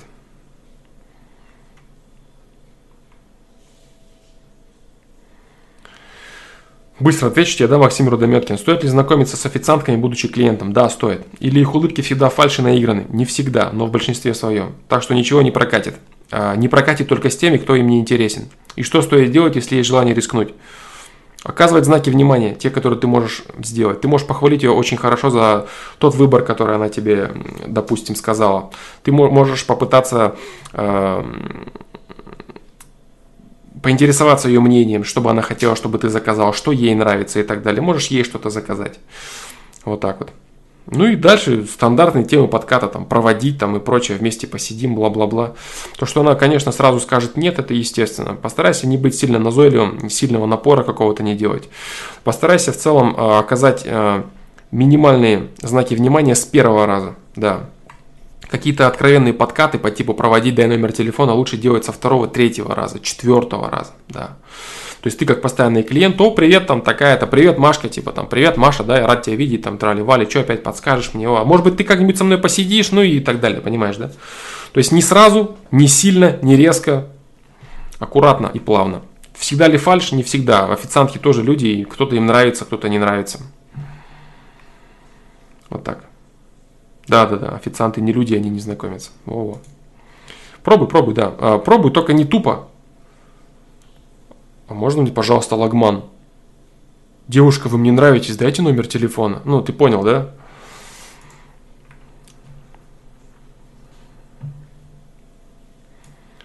Аккуратно, технично. Пропихивай. Комплиментики пропихивай. Как тебе интересно ее мнение о том, что ты хочешь заказать и прочее. Какое хорошее заведение и вообще она молодец, что родилась на свет. Все, поговорили, похихикали, все, счастливо, пока, до свидания, счет, мед, бот в рот потом. Вот. Со второго раза приходишь и начинаешь более активно пропихивать свою херню. Дальше.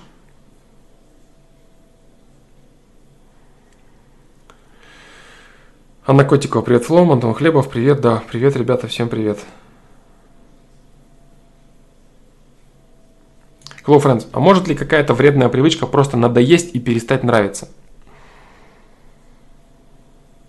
как ты говорил в видео, цель в жизни, или же человек бросает вопреки чему-то, то есть ценность какую-то находит.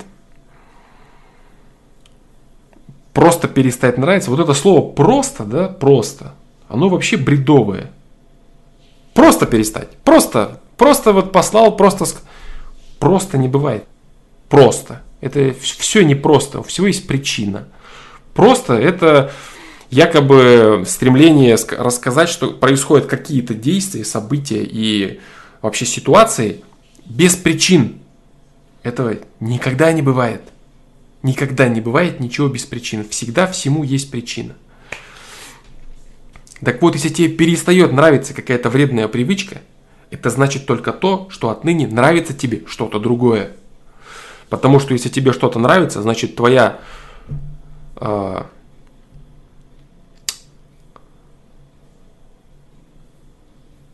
твоя потребность в ценностях и в том, чтобы что-то делать в деятельности, она заполнена чем-то, допустим, вредной привычкой.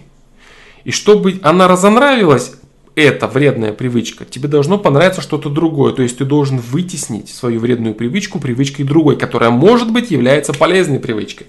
Вот и все. Только так. Просто вот не надо, да, это просто вот вообще выброси это. Выброси это из головы и не верь, что что-то бывает просто. Причина. Во всем есть причина всегда. Просто надо есть. Просто надо есть ничего не может. Допустим, ты ел каждый день пельмени. И они мне просто надоели. Нет, твой организм насытился теми элементами, которые есть в этих пельменях. Твой организм требует другие элементы. Элементы, содержащиеся в пельменях, ему отныне не нужны какое-то время. И это не просто пельмени надоели. Это пельмени надоели по конкретной причине. А наркотиков. Если человек стал выпивать с утра или, или в обед, значит он уже алкоголик? Человек не понимает, зачем ему не пить. Ну, вредно, да, и только говорит. Если он не, до, не достигает определенного уровня осознанности, он не перестанет пить? Нет, конечно, да. В этом-то и самая главная проблема. Он не понимает, зачем ему не пить. Лучшая мотивация – осознание необходимости цели. У него этого нет. Его жизнь заключена в рамке того, что у него происходит, когда он бухает. И вот человеку неведомы цели, находящиеся за рамками его потребностей. То есть человек живет и видит мир вот так. Живет и видит мир. И не понимает, что есть там, потому что он не знает, что есть в этой жизни что-то еще. Это как от взрослых некоторых людей можно услышать. А что в этой жизни есть, кроме бледей и водки? Понимаешь? Но в жизни на самом деле есть очень много всего. Очень много всего. Если человек видит только вот так, то до того, как он не приобретет новые ценности и не откажется от старых ценностей путем выдавливания этих ценностей новыми ценностями. А для того, чтобы это произошло, у него должен произойти качественный скачок осознания в разных вещах. В разных вещах. Вот. Э, в разных вещах касательно мира, мировосприятия. Он должен расширить рамки мира, увидеть мир шире, увидеть его многообразие – вот так вот. Так и здесь, понимаешь? То есть, если человек э, не осознает другие вещи, происходящие в мире, допустим, ты приходишь и ему говоришь, смотри, какой замечательный гербарий я собрала. Он тебе говорит, ты знаешь, мне это дерьмо не интересно, если честно. Вон ты там это, там, вот, положи его в стороне, я потом, может быть, гляну. А пока, если бы мне поставили, да, поэтому человек должен понять, и увидеть другие ценности. Для того, чтобы он мог это сделать, ему чаще нужно расширять э, масштаб личности. Масштаб своей личности путем осознания аспектов человеческого социума. По типу там что такое любовь и для чего она нужна. И человек начинает заморачиваться. А если она вообще? Нет, ведь люди эгоисты. Хотя нет, эгоизм может выражаться созиданием. Да, может, значит, и бах, капнуло что-то. Понимаешь? Человек должен желать найти это. Он должен желать выстраивать свои мысли. А у таких людей обычно, которые пьют и с утра, и в обед, у них, они думают, что у них законченное миропостроение. Они уже все, что надо, нашли в этой, в этой жизни. У них все вот так и все. Они не расширяют свои рамки. Они не задают вопросов сами себе. Они ни в чем не сомневаются, самое главное. Они давно дали ответы на все вопросы. Люди дерьмо, жизнь скучна, жизнь тлен, ничего в этом нет, мне это не нужно, все когда-нибудь сдохнем. Наливай, поговорим, да. Вот и все. Эти ответы, они все неправильные, которые я сейчас перечислил у них, но они все у них вот таковы. Они вопросов не оставляют для себя, не оставляют ничего нового, ни в чем не сомневаются, ни, ни, ни к чему не возвращаются и ни в чем не растут, ни в чем не расширяются. У них все на все ответы есть, но ответы неправильные. Но ты не заставишь их пересмотреть? Ни в коем случае. Только человек сам может э, пересматривать какие-то аспекты своей жизни.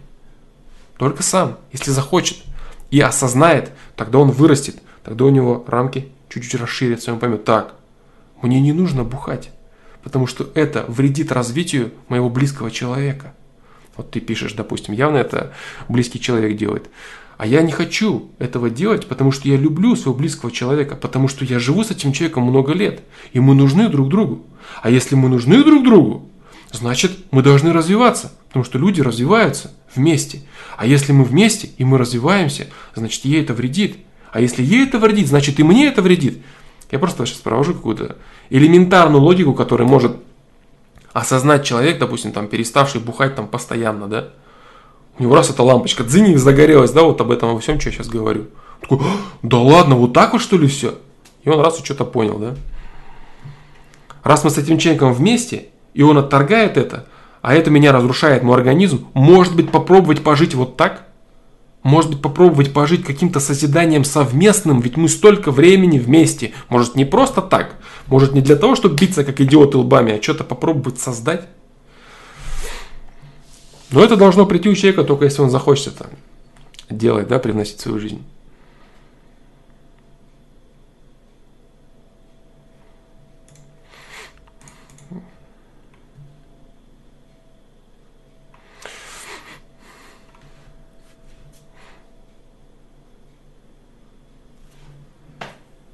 Так, дальше.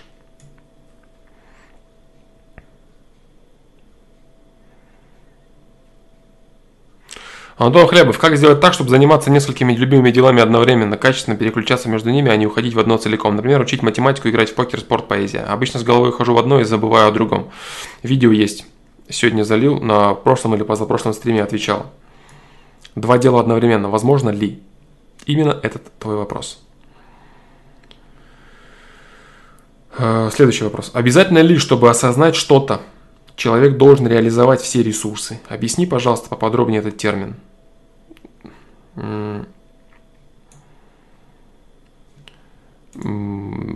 От потенциала зависит.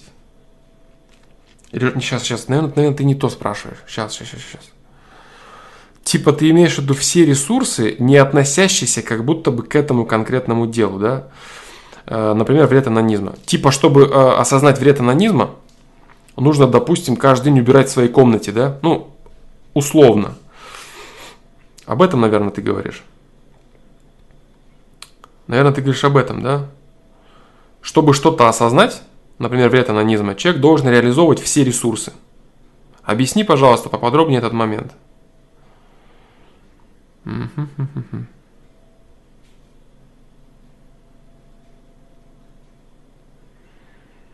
Да, ты прав.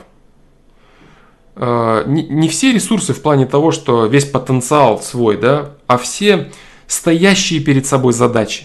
Вот так, наверное, я тебе отвечу, да.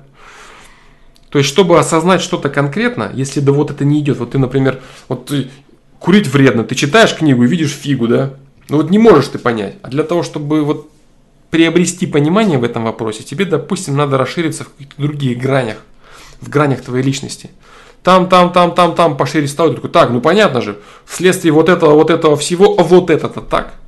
Ты об этом, наверное, да, говоришь? Если об этом, то ты прав.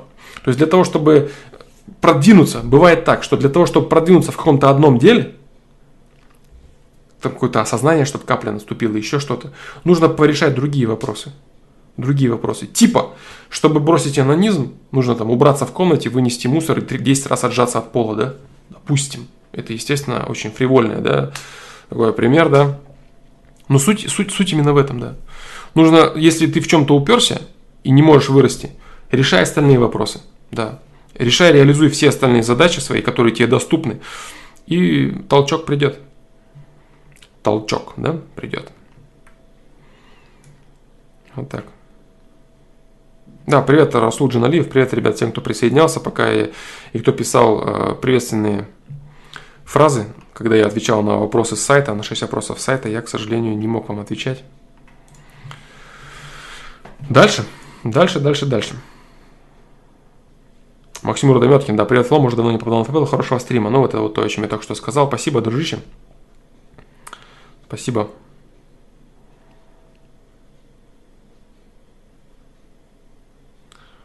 Так. Поверхностное отношение, Антон Хлебов, приоритеты нужно расставить. Приоритеты. А чтобы расставить приоритеты, нужно понять, что тебе интересно, что ты можешь, что ты хочешь. Без приоритетов не получится. Будешь плавать середняком поверхностным во всем. Ты должен четко знать, это мое основное занятие, это мое занятие второстепенное, чтобы вот это, это чтобы убить время, это чтобы то, а этим я развиваю свой потенциал, а в этом я хочу быть профессионалом, а вот это моя будущая профессия, а вот это то, что я люблю по-настоящему.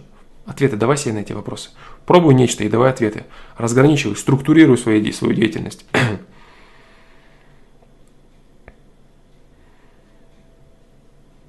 так.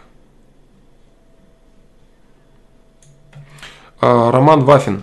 Александр, посмотрел твое видео про стеснительность, возможно, есть в этом логика, но развернутого ответа не увидел, так как многим ситуация не подходит. Может, что можешь добавить по этому поводу? Да, конечно, могу добавить огромное количество чего. Именно поэтому есть на сайте э, в личностном росте э, метка стеснительность стеснительность или уверенность в себе, точнее не, не или, а и. Стеснительность, уверенность, неуверенность в себе. Там огромное количество ответов на этот счет. Да, уже добавлено. На FPL то же самое. Можешь зайти все трансляции на сайте, все трансляции, и там список тайм-кодов.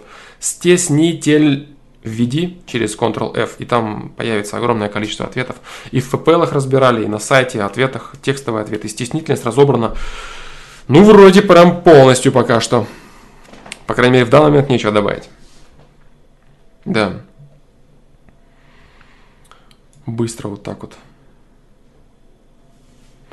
А, мистер Гранд Слей, привет, Александр. Задавал вопрос в феврале еще, но сейчас схоже. Я лично пришел к выводу, что расставание в отношениях – это неизбежность. Как ты считаешь, так ли это и почему? Конечно, нет. Люди способны давать друг другу развитие, если они от этого не отказываются, и если они друг другу подходят по всем фундаментальным параметрам и ценностям, которые хотят видеть в партнере. Они... Жизнь слишком коротка, чтобы смочь реализовать свой совместный потенциал очень быстро, да? Если люди подходят расставание неизбежно в том случае, если фундаментальные ценности разнятся.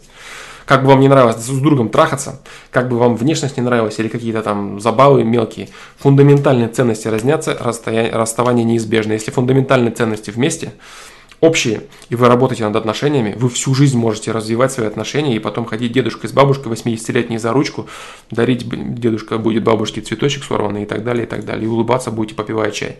Это все реальность. Поэтому стремление убедить себя, что мои отношения не получились, наверное, это у всех так. Наверное, не бывает крепких отношений, и всегда все расстаются. Нет, это не так.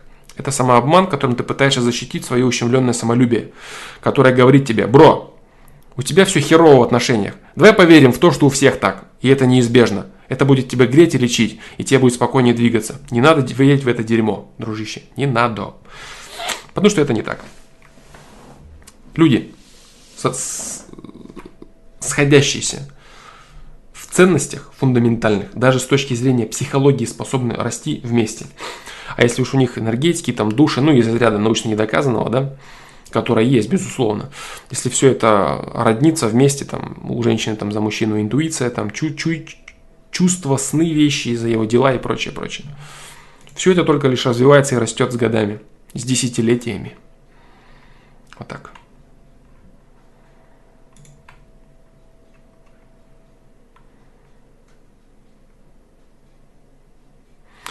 Максим Родометкин, быстрый ответ, да, тоже. Девушка говорит, что, па, что как пару нас не рассматривает и не сближается, но при этом продолжает общение и согласна на прогулки. Какие мысли у нее в голове и какие есть перспективы на развитие отношений? Какая разница? Какие у нее мысли в голове? Может быть, она мутант, который хочет тебя на фарш отправить и позовет тебя домой и разделает тебя на салат. Откуда ты это знаешь? Ты же не знаешь этого, правильно? И тебе это не важно на самом деле должно быть. Самое главное то, что ты сам хочешь от отношений. И если ты хочешь от отношений, естественно же, не прогулок с перспективами отсутствия отношений, как она тебе сказала, то тебе нужно действовать по конкретному прямому плану, как отбить девушку в видео. Конкретная инструкция, что делать. Вот. И посмотри видео френдзона тоже, да? Э, здесь конкретная френдзона. Потому что некоторые люди путают э, френдзону с зарождением отношений. То есть, когда отношения зарождаются, э, отношения зарождаются, и люди некоторые думают, что вот это френдзона, надо быстрее трахнуть или целовать. Да нет, не надо это быстро, быстрее переходить, не всегда уместно к физической близости. Совсем это не так. Вот. У тебя же френдзона конкретно, она тебе сказала, что нет, дружище. Да, нет, дружище, ты не пара мне, а ну гулять давай. Френдзона посмотри видео и посмотри видео, как отбить девушку. Там вот конкретно все про это есть. Стрим интересное, что... Э, да, есть интересное, что... Да, было. Есть интересные вещи. Мне нравится. Стрим как идет, пока мне все нравится. Стрим в необычное время. Андрей Голошумов. Да, дружище, все так и есть. Стрим конкретно в необычное время. Ну вот как смог, да? Да. Образование у меня фломастер. Роман Вафин. Да. Или ты имеешь в виду то, на чем я деньги зарабатываю, или то, в чем я понимаю лучше всего в этой жизни. То, в чем я лучше всего понимаю в этой жизни, я делаю сейчас, в данном случае, вот перед тобой на стриме. А то, чем я деньги зарабатываю, это другое. Образование у меня два высших, да, есть. к деятельности фломастера не имеют отношения никакого. Астролог по лунам, да, образование, да-да-да. Ну, как бы я вижу, что человек впервые, да, поэтому давайте ему такой ответ. Давайте ему такой ответ, это опасность. Он может покрутить пальцем виска и уйти со стрима и пропустить много полезного для себя. А так, конечно, ответ классный, Антон Хлебов. Мне понравился. Да.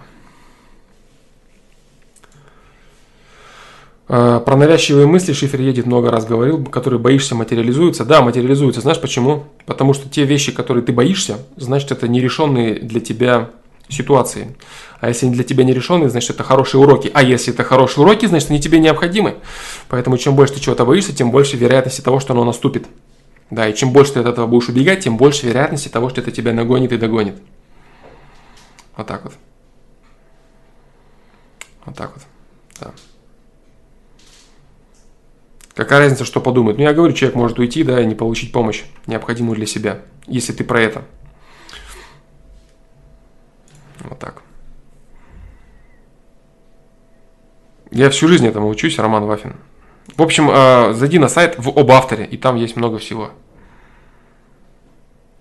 Они же материализуются в той степени, что заслужил, да, конечно, но если ты постоянно э, мусолишь какую-то вещь, я не говорю о том, что навязчивая мысль, я завтра умру, Понятно? Нет. Навязчивые мысли могут быть там, да меня там докопаются одноклассники, меня там встретят и будут меня там то, пятое, десятое, нам унижать, там, травить и прочее, прочее. Такие вещи могут реализовываться, потому что ты говоришь системе, это для меня проблема, в этом я слаб. А система тебе говорит, ну окей, бро, пробуй становиться сильнее, на тебе эту ситуацию, решай ее, она же тебе так необходима, ты же только и живешь мыслями об этом, так попробуй решить ее. Понимаешь, да, о чем я? Страхи за близких – это бред. Близкие будут то, вот это, вот это то, что завтра я умру. Я вот это, вот это вот к этому, да, это к этому. Если страхи за близких – это абсолютная чушь, которая ничем не обоснована, и э, близкие твои заслужили то, поимеют то, что заслужили, и твои мысли никакого отношения к этому не имеют. А вдруг мои близкие умрут от болезни, разобьются на самолете? Они это сделают только в том случае, если они это заработали сами для себя в своей жизни. Твой бред на этот счет никаким образом не повлияет. Да, привет, Тёма. Да-да-да. Андрей Голошумов, если идет чувство, что становлюсь некачественнее, как определить, в чем я, обман ли это? А, сложный вопрос. Ты можешь заниматься просто каким-то самобичеванием. Может ли быть такое? Да, может быть такое. Может ли ты действительно некачественнее становиться? Да, начинаешь делать какие-то некачественные выборы, и жизнь твоя идет под откос. Давай себе всегда конкретные вещи, конкретные ответы. А может быть, я становлюсь некачественнее? Может быть. А может быть, качественнее? Может быть. Что же может быть из этого? Может быть, а может и нет. Вот в такой херне лучше не... Это называется философствование, да? Да, а, занимаясь философией, не окажись философствующим. Да, то есть человеком-болтуном, который просто говорит о, о херне. Всегда переводи на конкретику. Все твои знания должны быть прикладными. Вот так вот. Вот и все. За ребенка переживать не стоит. За ребенка нужно следить в том объеме, в котором это ему необходимо, и ты считаешь, что это необходимо. Да. Переживания в любом случае будут, конечно. Конечно, переживания будут. Главное не доходить до фанатизма. Твое переживание, оно рождает стремление к усилиям и к действиям. Это полезно, да. А фанатизм, это, конечно, плохо, да это ему вредит. Ты создаешь супер ужасные рамки. Типа там, когда мамочки там детей там в школу водят до 10 класса за ручку, там лишь бы его машина там не сбила, никто не обидел. Ну это капец же, да, это проблема для ребенка. Да, переживаешь, но старайся понимать все-таки более объективно, что же ему все-таки действительно нужно. Там, не выходи на улицу, нельзя гулять, вдруг упадешь с качели, голову себе разобьешь, шею сломаешь, не нужно, страшно, опасно, да и на улице непонятно, кто ходит. Ну и все такое дерьмо, да. Ну, то есть, как-то надо это приводить к балансу, да, вот эти мысли свои. Не превращать ребенка в ручную собаку, да, домашнюю, комнатную, для себя лично. Надо понимать, что еще все-таки нужно ребенку да, для развития. Так, ладно, давайте я вернусь к верху чата. Вот то что-то, как всегда, да? Так, что скажешь про ипотеку? Ипотека. Стоит ли ее брать лет на 15, если за это время все что угодно может случиться? Да, стоит. Это единственный кредит, который стоит брать однозначно. Потому что накопить налом на хату сейчас очень сложно сделать. Чтобы за это время не случилось, да, за это время может случиться все что угодно. Допустим, какой-то глобальный кризис, в котором, или война, например, в котором ты можешь банк взять и послать нахер, например. Вот и все. Вот, или какие-то снижения ставок. Если ситуация будет благоприятна, значит замечательно. Если ситуация в твоей жизни будет абсолютно херовая, значит ты не накопишь на квартиру. Да. Поэтому ипотека это единственный кредит, который, в принципе, оправдан. Да, жилье. Да, а на авто, на авто не обязательно. Не обязательно. Если ты, конечно, необходимое средство твоей работы, например, конкретной, точной работы, да. И, но нужно взять по минимуму. Прям по минимуму то, что тебе вот прям пригодится. Если тебе нужна какая-то машина представительского класса для работы, ну тогда да. Ну, то есть по минимуму то, что нужно для того, чтобы зарабатывать бабки весь там э, какой-то там «хочу спортивную тачку», да. вот это все дерьмо ты будешь реализовывать, когда у тебя будут свободные деньги на это. Свободные. Если у тебя нет свободных денег на машину, ты берешь их только в том случае ее, чтобы зарабатывать деньги максимально уместным образом. То есть машина только для работы, максимально дешевая, чтобы она являлась средством передвижения. Все. Да не надо нормальную сразу. Не, не надо сразу нормальную брать. Надо сначала отработать кредит и на свободные деньги купить ту, от которой ты будешь кайфовать. Лучше платить ипотеку, нежели чем снимать хату. Конечно, конечно. Причем очень часто бывает так, что невелика разница получается. Съем хаты и ипотека. Бывает такое, да. Ну, понятно, от класса жилья, от уровня жилья зависит. Но в целом можно прийти на такую ипотеку, которая будет, ну, прям немного дороже там, аренды жилья. Ну, ипотеку, да, ипотеку лучше вообще не платить. Это да, однозначно. Кредит на iPhone 10 и дошик каждый день. Да, вот э, делают большинство так вот. Так себе это занятие. Роскошь кредит это вообще просто лютая дичь. Кредит должен быть максимально чем-то необходимым. Да.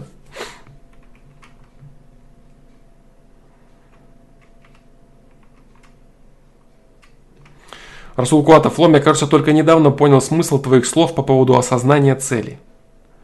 Как в квестах за выполнение задач, ресурсы и опыт, и приближение к конечной цели. Все правильно, да, все верно. Но видишь, это как просто. Вот, вот звучит это, вот когда ты это осознаешь, это как само собой разумеющееся уже кажется. Вот, кстати, я когда начинал снимать свои видео, да, допустим, видео, как потреблять информацию, я сделал это видео, показал своей жене, я говорю, блин, ну это, по-моему, вообще какой-то трэш. В плане, ну это прям совсем очевидные вещи, это само собой разумеется, абсолютно понятно и так далее. Она говорит, ну ты выложи, просто выложи и все, будет это понятно, кому понятно, тому понятно, кому непонятно, тому это пригодится. Вот и все. И это видео оказалось очень простым и понятным, и оно помогло огромному количеству людей. Потому что оно действительно простое. Оно простое и очень прикладное, конкретное. Вот так вот. Поэтому вот, вот это то же самое, да, вот эти вещи, когда ты их осознаешь, бам, лампочка загорелась, а курить-то вредно, это же вредно для здоровья, это мне мешает развиваться. Это та херня, которую ты слышал 10 тысяч раз, и которая вообще никакого эффекта на тебя не, не имела, а тут это бах, и ты такой, да ладно, серьезно, что ли, вредно, что ли? Вот так вот, да. Круто, я рад за тебя, дружище Расул Куатов. Я за тебя рад. Это круто, да. Значит, не зря. Не зря ФПЛем, да?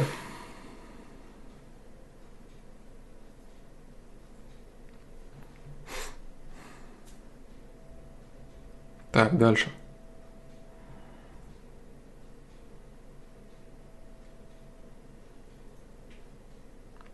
Общение на равных с людьми. Как себя контролировать от перегибов Э, из презрения к собеседнику и возвышению над ним до заискивания какого-то. Как ты совмещаешь такую мысль, что большая часть людей гумус и в то же время равное общение с каждым? Очень просто. Человек, каждый, встретившийся на твоем пути, он необходимый для тебя учитель. Какие бы абстрактные люди где-то там не были гумусом, который не хочет развиваться, любой человек конкретный, с которым ты встречаешься на твоем пути, он заслужил того, чтобы ты с ним встретился. Он заслужил того, чтобы ты с ним взаимодействовал. Это так или иначе твой учитель. Станет ли, станешь ли ты его учителем? Хочет ли он от тебя учиться чему-то и будет ли? Это его выбор. А будешь ли ты учиться и смотреть на него, изучая его, изучая себя, изучая человечество? взаимодействовать с этим человеком, потому что он тебе нужен, он твой попутчик на данный момент времени. Сколько бы ты с ним не взаимодействовал, там едешь ты там с таксистом в такси, он тебя довозит. Это человек, который тебя везет, который нужен тебе здесь и сейчас. Это твой попутчик. Будет ли он являться гумусом дальше в своей жизни, ничего не выбирающим, отказывающимся от развития и живущим в деградации? Возможно. Возможно, это так. Это его выбор. Но в данном случае это твой попутчик по жизни. Это твой собеседник. Это твой учитель. Вот и все. По-другому никак. То есть люди, с которыми ты сталкиваешься, это очень полезная мысль, да, реально прикладная. Люди, с которыми ты сталкиваешься, они необходимы тебе. И если у тебя появляется мысль, что ага, я выше этого дерьма, то ты уже заблуждаешься. Был бы ты выше этого дерьма, ты бы с этим человеком не встретился. Все очень просто. Такая вот прям вот простая конкретная мысль, да. Был бы ты круче, выше, значит тебе не нужно было бы встречаться с этим человеком, потому что ты все знаешь. Но этого нету. Поэтому ты с ним встречаешься, ты с ним общаешься, ты у него чему-то учишься, или ты ему в чем-то помогаешь, потому что ты ему необходим. Но если ты ему необходим, значит он тоже тебя заработал. Значит он заработал возможность общаться с человеком твоего уровня. Значит он тоже крут. Не такой уж он и дерьмо, правильно? Правильно. Вот и все. Поэтому с каким бы человеком ты ни встречался, ты должен понимать, это мне нужно, и ему это нужно. И у него есть, и тут ты включаешь телегу человеколюбия. Бах! Каждый человек имеет возможность развиваться. У него есть свободный выбор. Он крут этим. И вот эти две вещи ты совмещаешь, и что-то как-то не хочется тебе рассказывать, что ты король мира, а все дерьмо. Вот так вот. Выберут ли они где-то там на стороне от тебя? Да, выберут, могут выбрать. Большинство выбирает, так и выбирают. Но ты с ними не взаимодействуешь. А с кем взаимодействуешь, он тебе нужен. И ты ему тоже.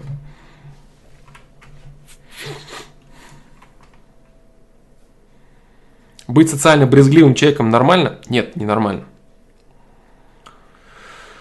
Начал замечать некий сексизм у себя. Не верю, что женщина может быть умной, немного отталкивает общение с ними. Плюс при поиске партнера не могу найти нужный уровень интеллекта, как у мужчины. Из-за чего так? Как побороть? А, говорить о том, что нету женщин с очень высоким интеллектом, это ошибка. Таким женщинам, кстати, наоборот, таки очень сложно найти мужчину. Потому что вот тот самый момент с остроумием очень э, тяжело острить перед женщиной, которая является там, не знаю, там суперинтеллектуалкой, да, какой-то. Вот. Она может тебя сама затроллить и заострить, и ты себя будешь чувствовать неловко и неудобно. Вот. Э, в целом, по поводу логики и интеллекта, да, мужчины в этом деле сильнее. Это понятно, как бы ничего удивительного здесь нет. Только все дело в том, что твой, твой партнер это не дружбан тебе тупо по интеллекту. Понимаешь? Ты вообще неправильно смотришь на отношения. То есть женщина должна дополнять э, в тебе то, чего у тебя нет, а ты должен дополнять ей. Вы не должны быть одинаковыми. Вот ты представь, встречаются два одинаковых куска. Абсолютно два, два корявых одинаковых куска, и они не прилагаются друг к другу. А должны встретиться два таких куска. Один кусок, и от него половина, чтобы при сложении этих двух кусков появлялась, появлялась целая часть целая часть, одно целое. Как две одинаковых половины, два там левых ботинка могут быть одним целым? Не могут быть они никак. Два плюса не могут быть работающим зарядом, да? На вопросы сайта, дружище, я уже ответил. 6 вопросов сайта, я уже ответил 6 вопросов сайта. Вон 2 часа уже идет стрим. А стрим сегодня начался не вовремя. Да, поэтому вот так.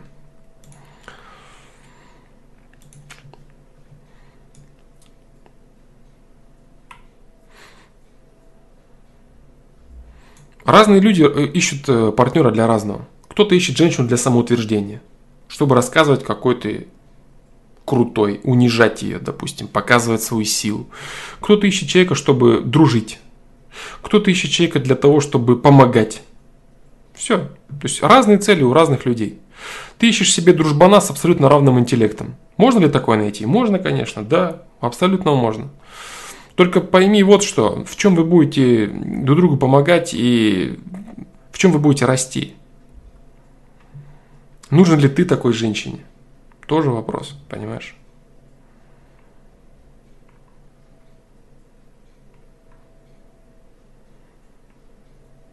Да. Чтобы правильно ответить на вопрос человека, надо понять, зачем он его задает. Да, правильно. Хорошая, хоро, хорошая вещь. Верная фраза, да, верная. Да, да, да, да, верная фраза. В этом помогает очень хорошо эмпатия. Врожденный навык, кстати, да? Неприобретаемый вообще. Развиваемый со временем, но неприобретаемый. Очень тяжело, э, если у тебя этого нет в целом. Не то, что тяжело, это невозможно приобрести. Поэтому некоторые люди имеют огромные, огромные проблемы с взаимопониманием с другими людьми. Они их просто не чувствуют и не понимают, что им нужно. Да. Не согласен с вами, Александр, у меня вокруг столько долбоебов, которых я точно не заслужил. И они тоже не служили общения со мной. Я не говорю, что я ангел воплоти, но уж точно не мудак, как они. Э, не мудак, как они, это точно, да. Но э, говорить о том, что точно не заслужил, это ошибка стопроцентная. Да. Биллионер СЦВМ – это не так. От мудаков можно тоже очень многому учиться. Да, как это неудивительно. То есть любой мудак, он может быть очень хорошим учителем – можно понимать себя лучше при взаимодействии с этими людьми.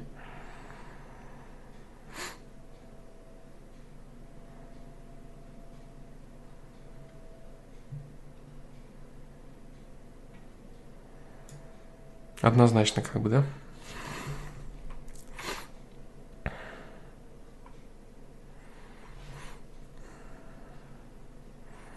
Если не заслужишь, этих людей не будет просто не будет.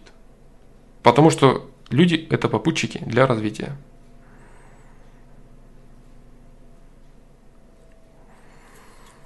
Иначе не бывает. Андрей Голошумов, ну а в работе сильная эмпатия будет во вред скорее. М-м-м. Смотря что ты делаешь. Если ты выполняешь какую-то рутинную работу, а тобой манипулируют, то лучше ли это знать?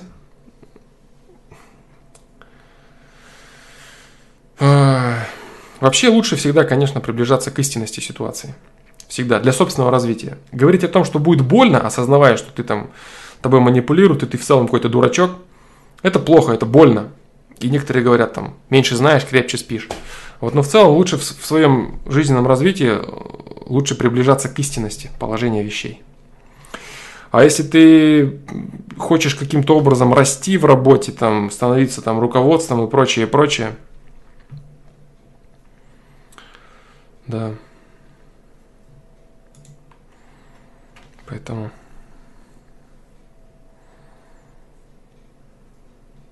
Лучше в любом случае приближаться к реальности ситуации, да. А вот дополнение Hello Friends, да, твоего вопроса. Я имел в виду, что при бросании, например, анонизма нужно тупо бросить только анонизм и остальное ничего не делать. Тогда, значит, я тебе неправильно понял, но я в любом случае ответил полезно на твой вопрос. Тогда вообще в чем твой вопрос заключается? Если ты хочешь побороть анонизм, надо бросить анонизм. Кэп как бы намекает, что ты прав. Да? Вот три дня назад уточнение от биллионера СЦВ. Вот три дня назад мы с хорошим другом собрались посидеть, и было еще четыре человека с нами. И эти попутчики, как вы говорите, испортили весь вечер нам. Как вот мне это принять? Я не знаю, какая конкретика там была в ваших, в ваших ситуациях, да, то есть почему эти люди испортили ваши посиделки и чем они их испортили, и действительно ли они испортили это. И сам факт просто того, что человек э, имеет возможность, допустим, сидеть с тобой да, в какой-то компании, эти четыре человека имеют возможность, значит, ты их позвал, значит, ты не разбираешься в людях и зовешь не тех, кого нужно звать, например. Вот и все. То есть ты привлек к посиделке со своим другом каких-то четырех людей. Было еще четыре человека. Почему эти четыре человека в твоей жизни? Как они а, оказались в посиделке с, с твоим другом, например, да, вот ты с другом посидеть собрался, и четыре человека. Зачем эти люди оказались? Это урок тебе для того, чтобы ты качественнее подбирал людей, которые сидят вместе с тобой, с твоим другом. Ну, в любом случае, да, то есть эти люди научили тебя тому, что эти люди, допустим, лишние в твоей, в твоей жизни. Вот эти четверо, они лишние, они тебе не нужны.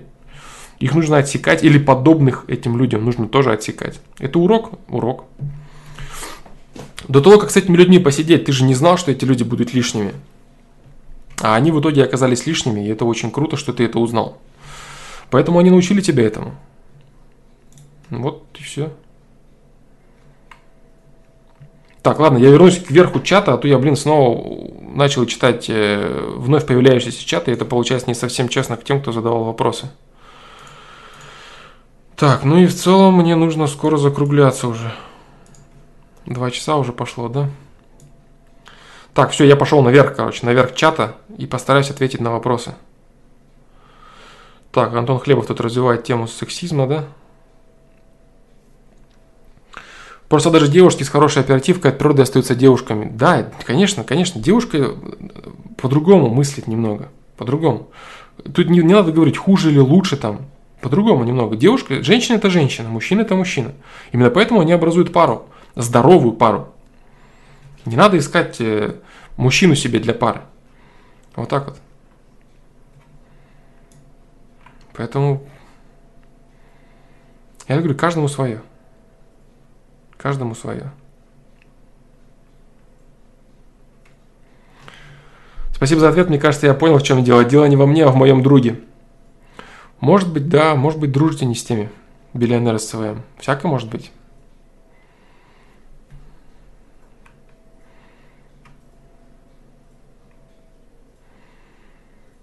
Да.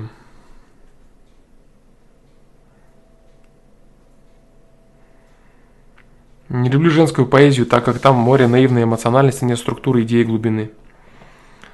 Конечно, эмоциональность, чувственность. Эмоциональность, чувственность, любовь. Дополнение, понимаешь, дополнение. Мужчина и женщина. Вот смотри вообще тема какая, Антон Хлебов. Человек вообще существо неполноценное. Он не, не самодостаточен до конца, полностью. Именно поэтому человек не способен э, к репродуктивности один сам по себе. Для человека нужна пара противоположного пола. Это неспроста. Неспроста. Люди являются взаимодополняемыми элементами. Будь то дружба или построение пары. Каждый человек, он не самодостаточен. Именно поэтому он находится всегда в поиске близких людей, в поиске людей, перед которыми что-то ему хочется сделать, показать, доказать и прочее, прочее, прочее. Вот так. Поэтому вести речь о том, что мне вот не нравится то, что вот есть на той половине, ну, значит, ты до какой-то степени не нуждаешься в женщине. Может быть, ты, Антон Хлебов, нуждаешься в мужчине? Кто уже знает, Антон Хлебов? Всяко может быть. Может быть, ты способен полюбить его? Тебе не нравится психология, понимание женщин, да? Может быть, тебе очень близко понимание мужчин? Троллинг ли это? Может быть. А может быть и нет. Троллинг ли это то, что я сейчас говорю? Может быть. А может быть и нет. Да. Если все в женщине тебя раздражает, ее какая-то эмоциональность, ее отличительность абсолютно от мужчины, ее совершенно иной взгляд на мир и прочее, тебя это не дополняет, тебе это не радует, тебе это не нравится, у тебя к этому отторжение. У меня для тебя плохие новости, бро. Вот так.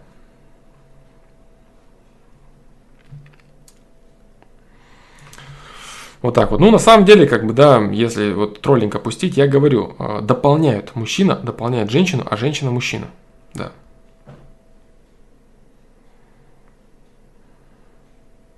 Только внешность. Ну, есть мужчины, которые похожи на женщин.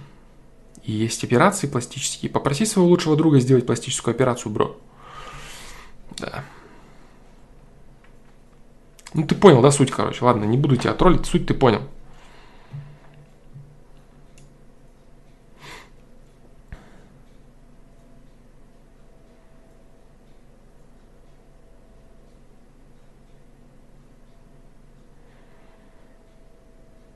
Э, Флом, когда ты разруливаешь рутину, думаешь ли ты о том, как наиболее качественно ее разрулить, или это у тебя на автомате? Э, смотря что. По возможности стараюсь осознанно разруливать рутину потому что она разруливается наиболее качественно, ну и ресурсы, соответственно, увеличиваются, да. То есть, чем, чем более осознанно ты подходишь к разруливанию своих проблем, вот рутина, смотря что ты говоришь, да, вот о какой рутине ты ведешь речь. Типа там зубы почистить, да. Э, прошел я ту стадию, где я там заморачивался, там левой рукой чистил, там думал о том, что я там прочищаю, тролливали, я думаю о другом. Смотря о чем ты говоришь, смотря о чем. Стараюсь как можно в больших аспектах проблемных своей жизни подходить осознанно. Да, разбирать очень детальные вещи.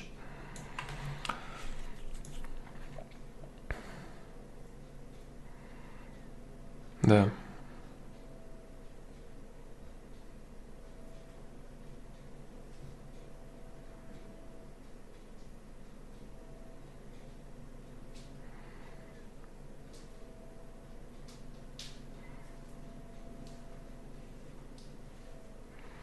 Так, ну, в общем, Антон Хлебов, я тебя понял, да, с твоей телегой по поводу сексизма.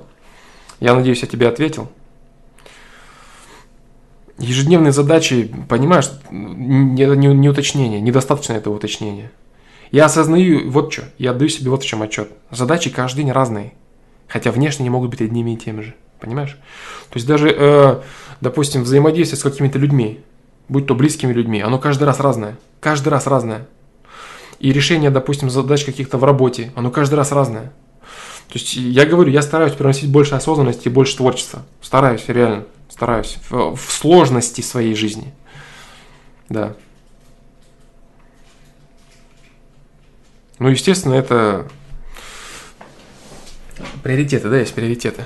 Допустим, я не думаю о том, как же правильно вот зашнурить вот кроссовки, вот, вот зажать вот, вот эту вот третью петлю, вот если я сейчас зажму, то вот следующий, там будет длиннее шнурок, и вот я больше еще зажму, а вот в эту петлю, а вот этот вот бант, вот он, вот размер банта или вот размер длина вот самого шнурка, вот это... Нет, такой херней я не заморачиваюсь. Это не нужно. Ресурс в это время занят другими вещами. А тут автоматизм, конечно. Автоматизм однозначно присутствует, и я себя чувствую хорошо от подобного автоматизма.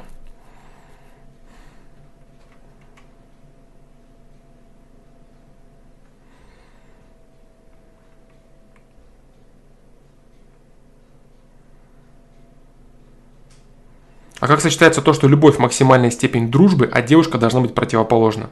Ну, так и сочетается очень просто. Люди, дополняющие друг друга, стараются улучшить друг друга сделать друг друга более счастливыми, дополнить то, чего у другого нет.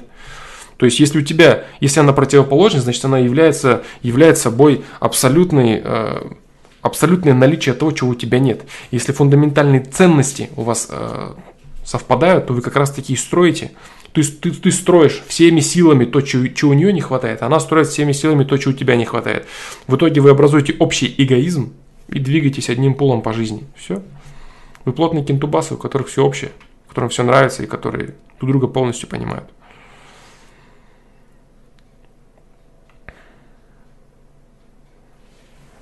Если ты говоришь про полную противоположность, полная противоположность не нужно понимать полную противоположность в фундаментальных целях.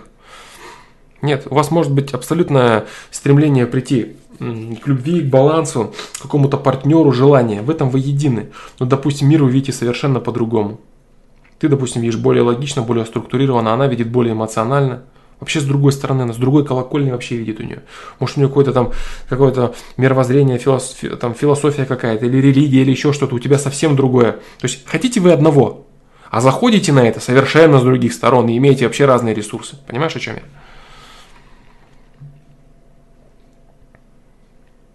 А, Сап Насурлаев, сейчас, дружище, сейчас, давай, давай, отвечу. Ну, я стараюсь, да, вроде отвечать на все, что могу, но я, по-моему, твой вопрос пропустил, да? А...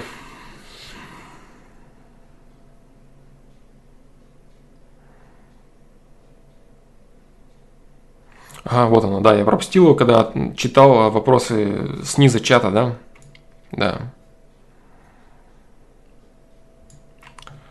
Асхаб Насурлаев. Александр, есть упражнение такое. Один тип писал для возврата энергии представлять людей мертвыми тех, с кем эмоционально связан. Будут ли какие-нибудь негативные последствия от этого? На этих людей как-то это повлияет? Они же не умрут. Главное ведь намерением, зачем это делается. Намерение, зачем это делается. Так, дальше есть?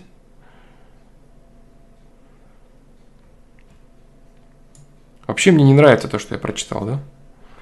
Упражнение один тип писал для возврата энергии представлять людей мертвыми тех, с кем эмоционально связан. Не-не-не, не надо ни в коем случае этого делать. Негативные последствия. Не, нет. Если ты связан с какими-то людьми, значит тебе это нужно. Это твои учителя, с которыми ты работаешь вместе. Как можно представлять их мертвыми? Нет. Если ты с ними связан, и они тебе нужны, и они мертвые. Логику. Продолжай. Тебе нужны люди, которые мертвы. Значит, кто ты? Что? В каком положении ты находишься?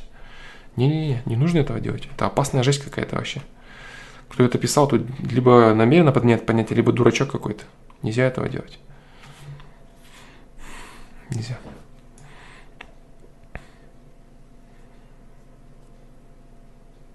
Еще ни одной девушки не видел, которая стремится к системе и развитию в моем возрасте. Ну, если ты не видел, а много ли ты видел девушек вообще в своей, в своей жизни? Много ли? Я уверяю тебя, такие люди есть. Я видел, я знаю. Есть некоторые девушки с, раз, с рождения чувствуют систему и стремятся э, в развитию в ней. И их только это интересует. Да. Им плевать на помады, инстаграм, побрякушки и шмотки. Вот реально есть такие люди. Просто каждому свое надо. Заслужил ли ты найти такого человека? Не заслужил. Пока со своим пафосом и высокомерием ты, конечно же, не заслужил. И близко даже. Так, короче, э, наверх я поднимаюсь. А, блин, капец, километр, так. Километр.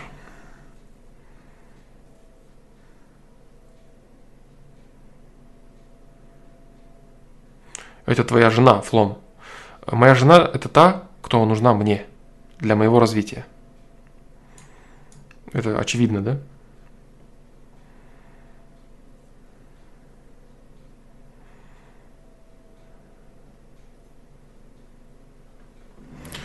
Так, так, так, так, так. Флом, ты недавно говорил, что отсутствие комплексов и обид с детства – это очень сильный момент. Так вот, что означает наличие таких комплексов? Это изначальный ресурс человека? Э, вопрос вот в чем. Приобрел ли ты эти комплексы в детстве, используя свои выборы – то есть действительно ли ты сам шел этой дорогой, либо, допустим, ты родился в неблагополучной семье, где тебя, ты не имеешь ни материального обеспечения, родители, допустим, между собой дерутся, бухают, и тебя еще крошат постоянно. Ты приобретаешь определенные комплексы вне зависимости от себя, вне зависимости в этой жизни имеется в виду, да? Вот тогда вот наличие таких комплексов, наличие таких ресурсов – Судьба, тут мы возвращаемся к судьбе. Да, что есть судьба? Судья, судьба есть набор стартовых ресурсов, с которыми ты начинаешь эту жизнь. Ребенок рождается, в какой семье он рождается? Это его стартовый ресурс, на который он в этой жизни не влияет? Нет. Его внешность, его здоровье, его родители, в этой жизни он не влияет на эти ресурсы? Нет. Условия то же самое, да? Это, это его холст и краски. Все бредни о том, что это чистый лист слеза ребенка. Нет, это бред силой кобылы. Ребенок это конкретный набор уже заданных переменных с определенным потенциалом, который будет развиваться так или иначе. Вот так вот. А, я не буду говорить там болезни все перебирать, да, там от чего, что у кого. Я пока говорю, я не, не хочу это делать. Живи по совести, люби жизнь, добро, и все будет хорошо. Такой вот тупой ответ, который и является реальной правдой. Так. Так, так, так, так, так. Дальше, да? Евгений Трофименко.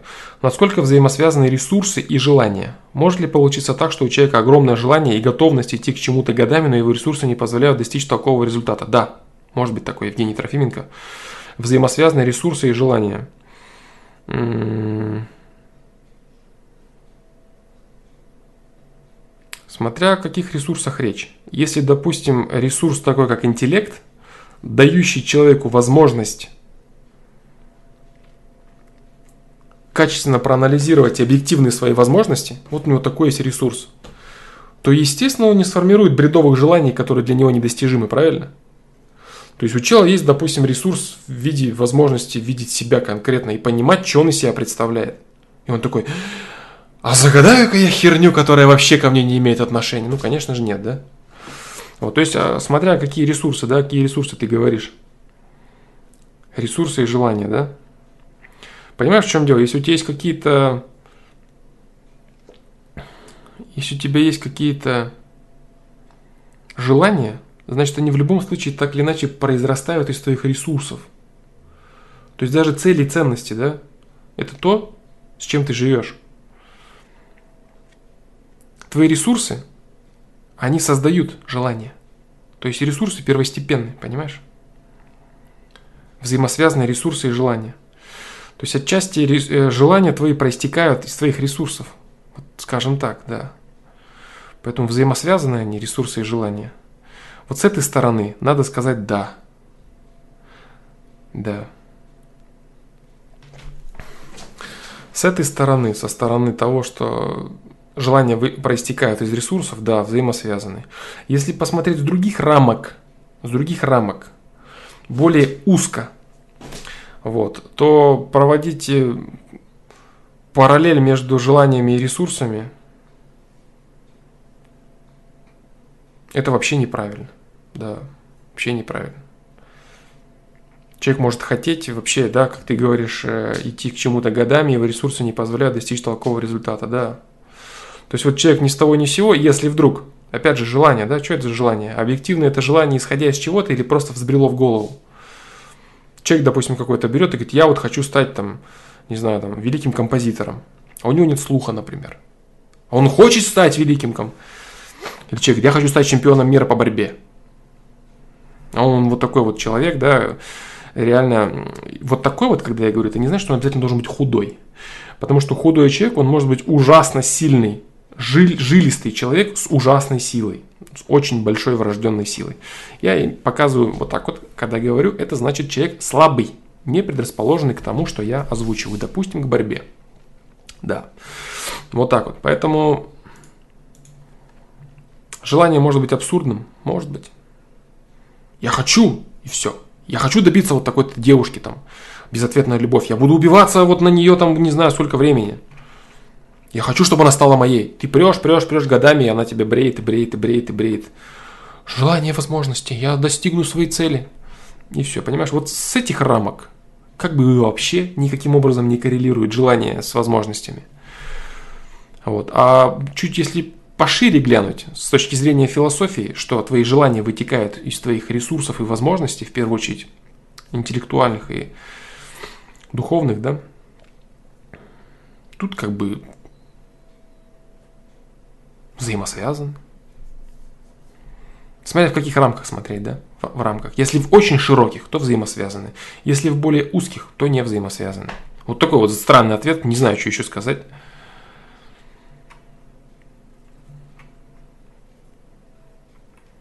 Не знаю. Менялись ли твои взгляды сильно со времени существования проекта? А, нет, не менялись. М-м. Сильно не менялись.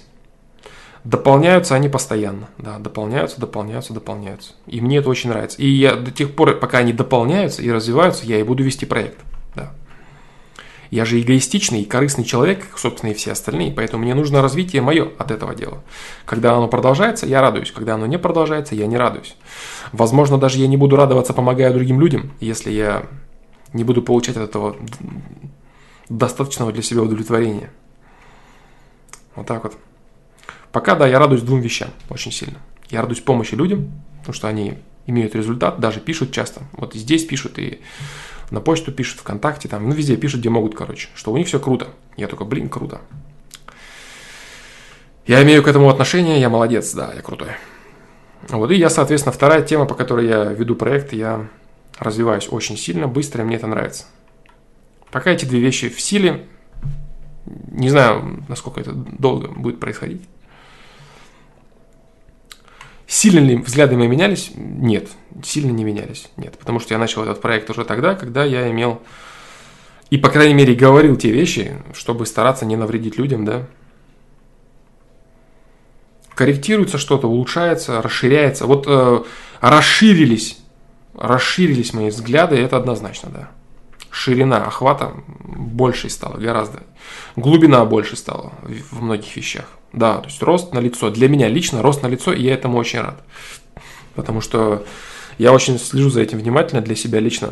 Для меня очень важно быть... Э, я соревнуюсь сам с собой, да? Сам с собой я соревнуюсь. И я смотрю даже, допустим, пересматриваю какие-то ФПЛ, ответы перечитываю свои какое-то, смотрю мировоззрение, так думаю, здесь было правильно, но недостаточно широко, а здесь было правильно, но недостаточно глубоко, вот так, вот так, вот так. И мне нравится то, что я вижу. То есть те, те вещи, которые я делал тогда, мне они нравятся, потому что они мне не нравятся. Классный ответ, да? Да, я смотрю те вещи, которые я делал тогда, и они мне не нравятся, и мне это нравится. Да. Это означает, что я вырос. Они были достаточно качественные на тот момент. А если бы я смотрел и такой, блин, как круто, это значит, что ничего не изменилось во мне. А если я смотрю то, что я, то, что я делал тогда, несколько лет назад, и то, что я понимаю сейчас – да, вот такой вот ответ, да, вот интересно. Вот как и вся жизнь, да, собственно. Жизнь наполнена противоречиями. Я смотрю то, что я делал в прошлом, и мне нравится, что мне это не нравится. Такой вот ответ, да, классный получился. Вот так. А проект берет начало откуда? С темы хип-хоп.ру или с Аськи, или с сайта? А, проект берет начало, наверное, с хип-хоп.ру, да. Ты между проект, который я считаю, когда я начал помогать типа людям, да, конкретно сайта, наверное, да, сайта полноценно. То есть на хип-хоп.ру там было что-то там, что-то троллинг, что-то помощь и так далее. А тут я уже конкретно на себя, так сказать, ответственность взял, да, то есть создав отдельный ресурс с Ask.fm, возможно, это было отдельным ресурсом, да, с Ask.fm, наверное, ну и в целом с первой версии сайта. Да, то есть полноценно, когда это стало проектом, тогда я осознал ответственность, что я действительно вот э, говорю людям, спрашивайте, и я вам помогу. И это реально это звучит очень дерзко и самонадеянно, и надо быть очень внимательным, чтобы смочь помочь, не навредить и ну и так далее, да.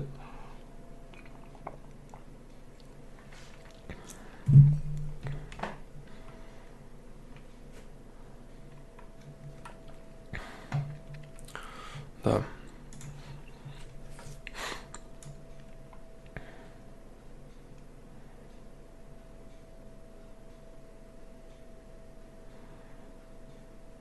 Так, трали-вали. Девушки, девушки, да. Угу. Так. Долгий разговор Антона Хлебова с участниками трансляции по поводу того, что девушки его недостойны. Ну, мы уже, в принципе, решили этот вопрос, да? Если тебя недостойны женщины, то надо искать мужчину.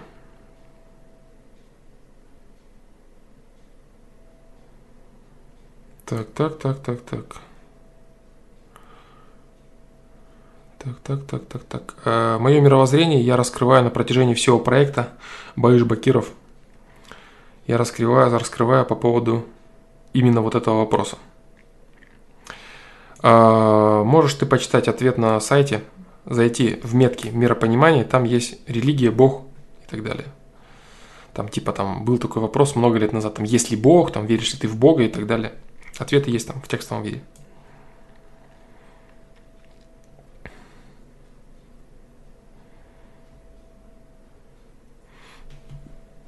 Так, ну вот я уже дошел, кстати, до низа чата, и это очень круто, да? Соединился низ чата с верхом чата. Да, и вот такой вот получился FPL-чик. Так, так, так, так. Сейчас, ребят, секундочку, да, секундочку. Одну секундочку. Ну, секундочку. Нет, секундочки не надо. Сейчас я просто буду завершать трансляцию уже, да. Нет, никаких секундочек. Так, ну все, ребят. В общем, все. Да, я думаю, что все. Я думаю, что почти на все я ответил. Может, что-то я упустил, но ответов очень много, и стрим получился отличный. 6 вопросов с сайта, а, много полезных ответов. Я очень рад. 89-й ФПЛ удался. Вот, так что всем большое спасибо, ребята. Я не знаю, будет ли завтра ФПЛ. Я на всякий случай поставлю э, таймер. Постараюсь провести.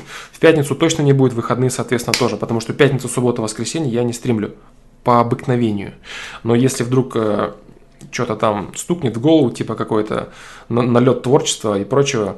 Допустим, захочу там обсудить какие-то темы про Советский Союз, там, империю, там, российскую, там, царя, там, Сталина и прочую жесть. Вот, как было создано в комментарии. Вот, блин, мог бы выйти я в тот момент э, в онлайн, я бы вышел. Я бы вышел и поговорил об этом всем вживую. А с другой стороны, в принципе, неплохо, что я поговорил, написал, описал это все в своем посте, посту, потому что, допустим, вы знаете, да, у меня там на какие-то термины или фамилии память не очень плохая, а там фамилии непростые, а, поэтому надо было их, наверное, видеть, вычитывать и записывать. Вот так вот, поэтому вот как-то так. Если, короче, будет какое-то вдохновение выйти на какую-то конкретную тему, что-то рассказать, показать, объяснить или просто поговорить, я выйду, да. Но в целом это будет не запланированный стрим, потому что пятницу, субботу, воскресенье стримы не планируются. Вот так, постараюсь выйти завтра. Все, спасибо, ребят, всем большое. Всем спасибо за ваши вопросы, за ваше участие в своем развитии, в моем развитии. И это все очень круто. Все, поэтому всем спасибо, пока, надеюсь, до завтра.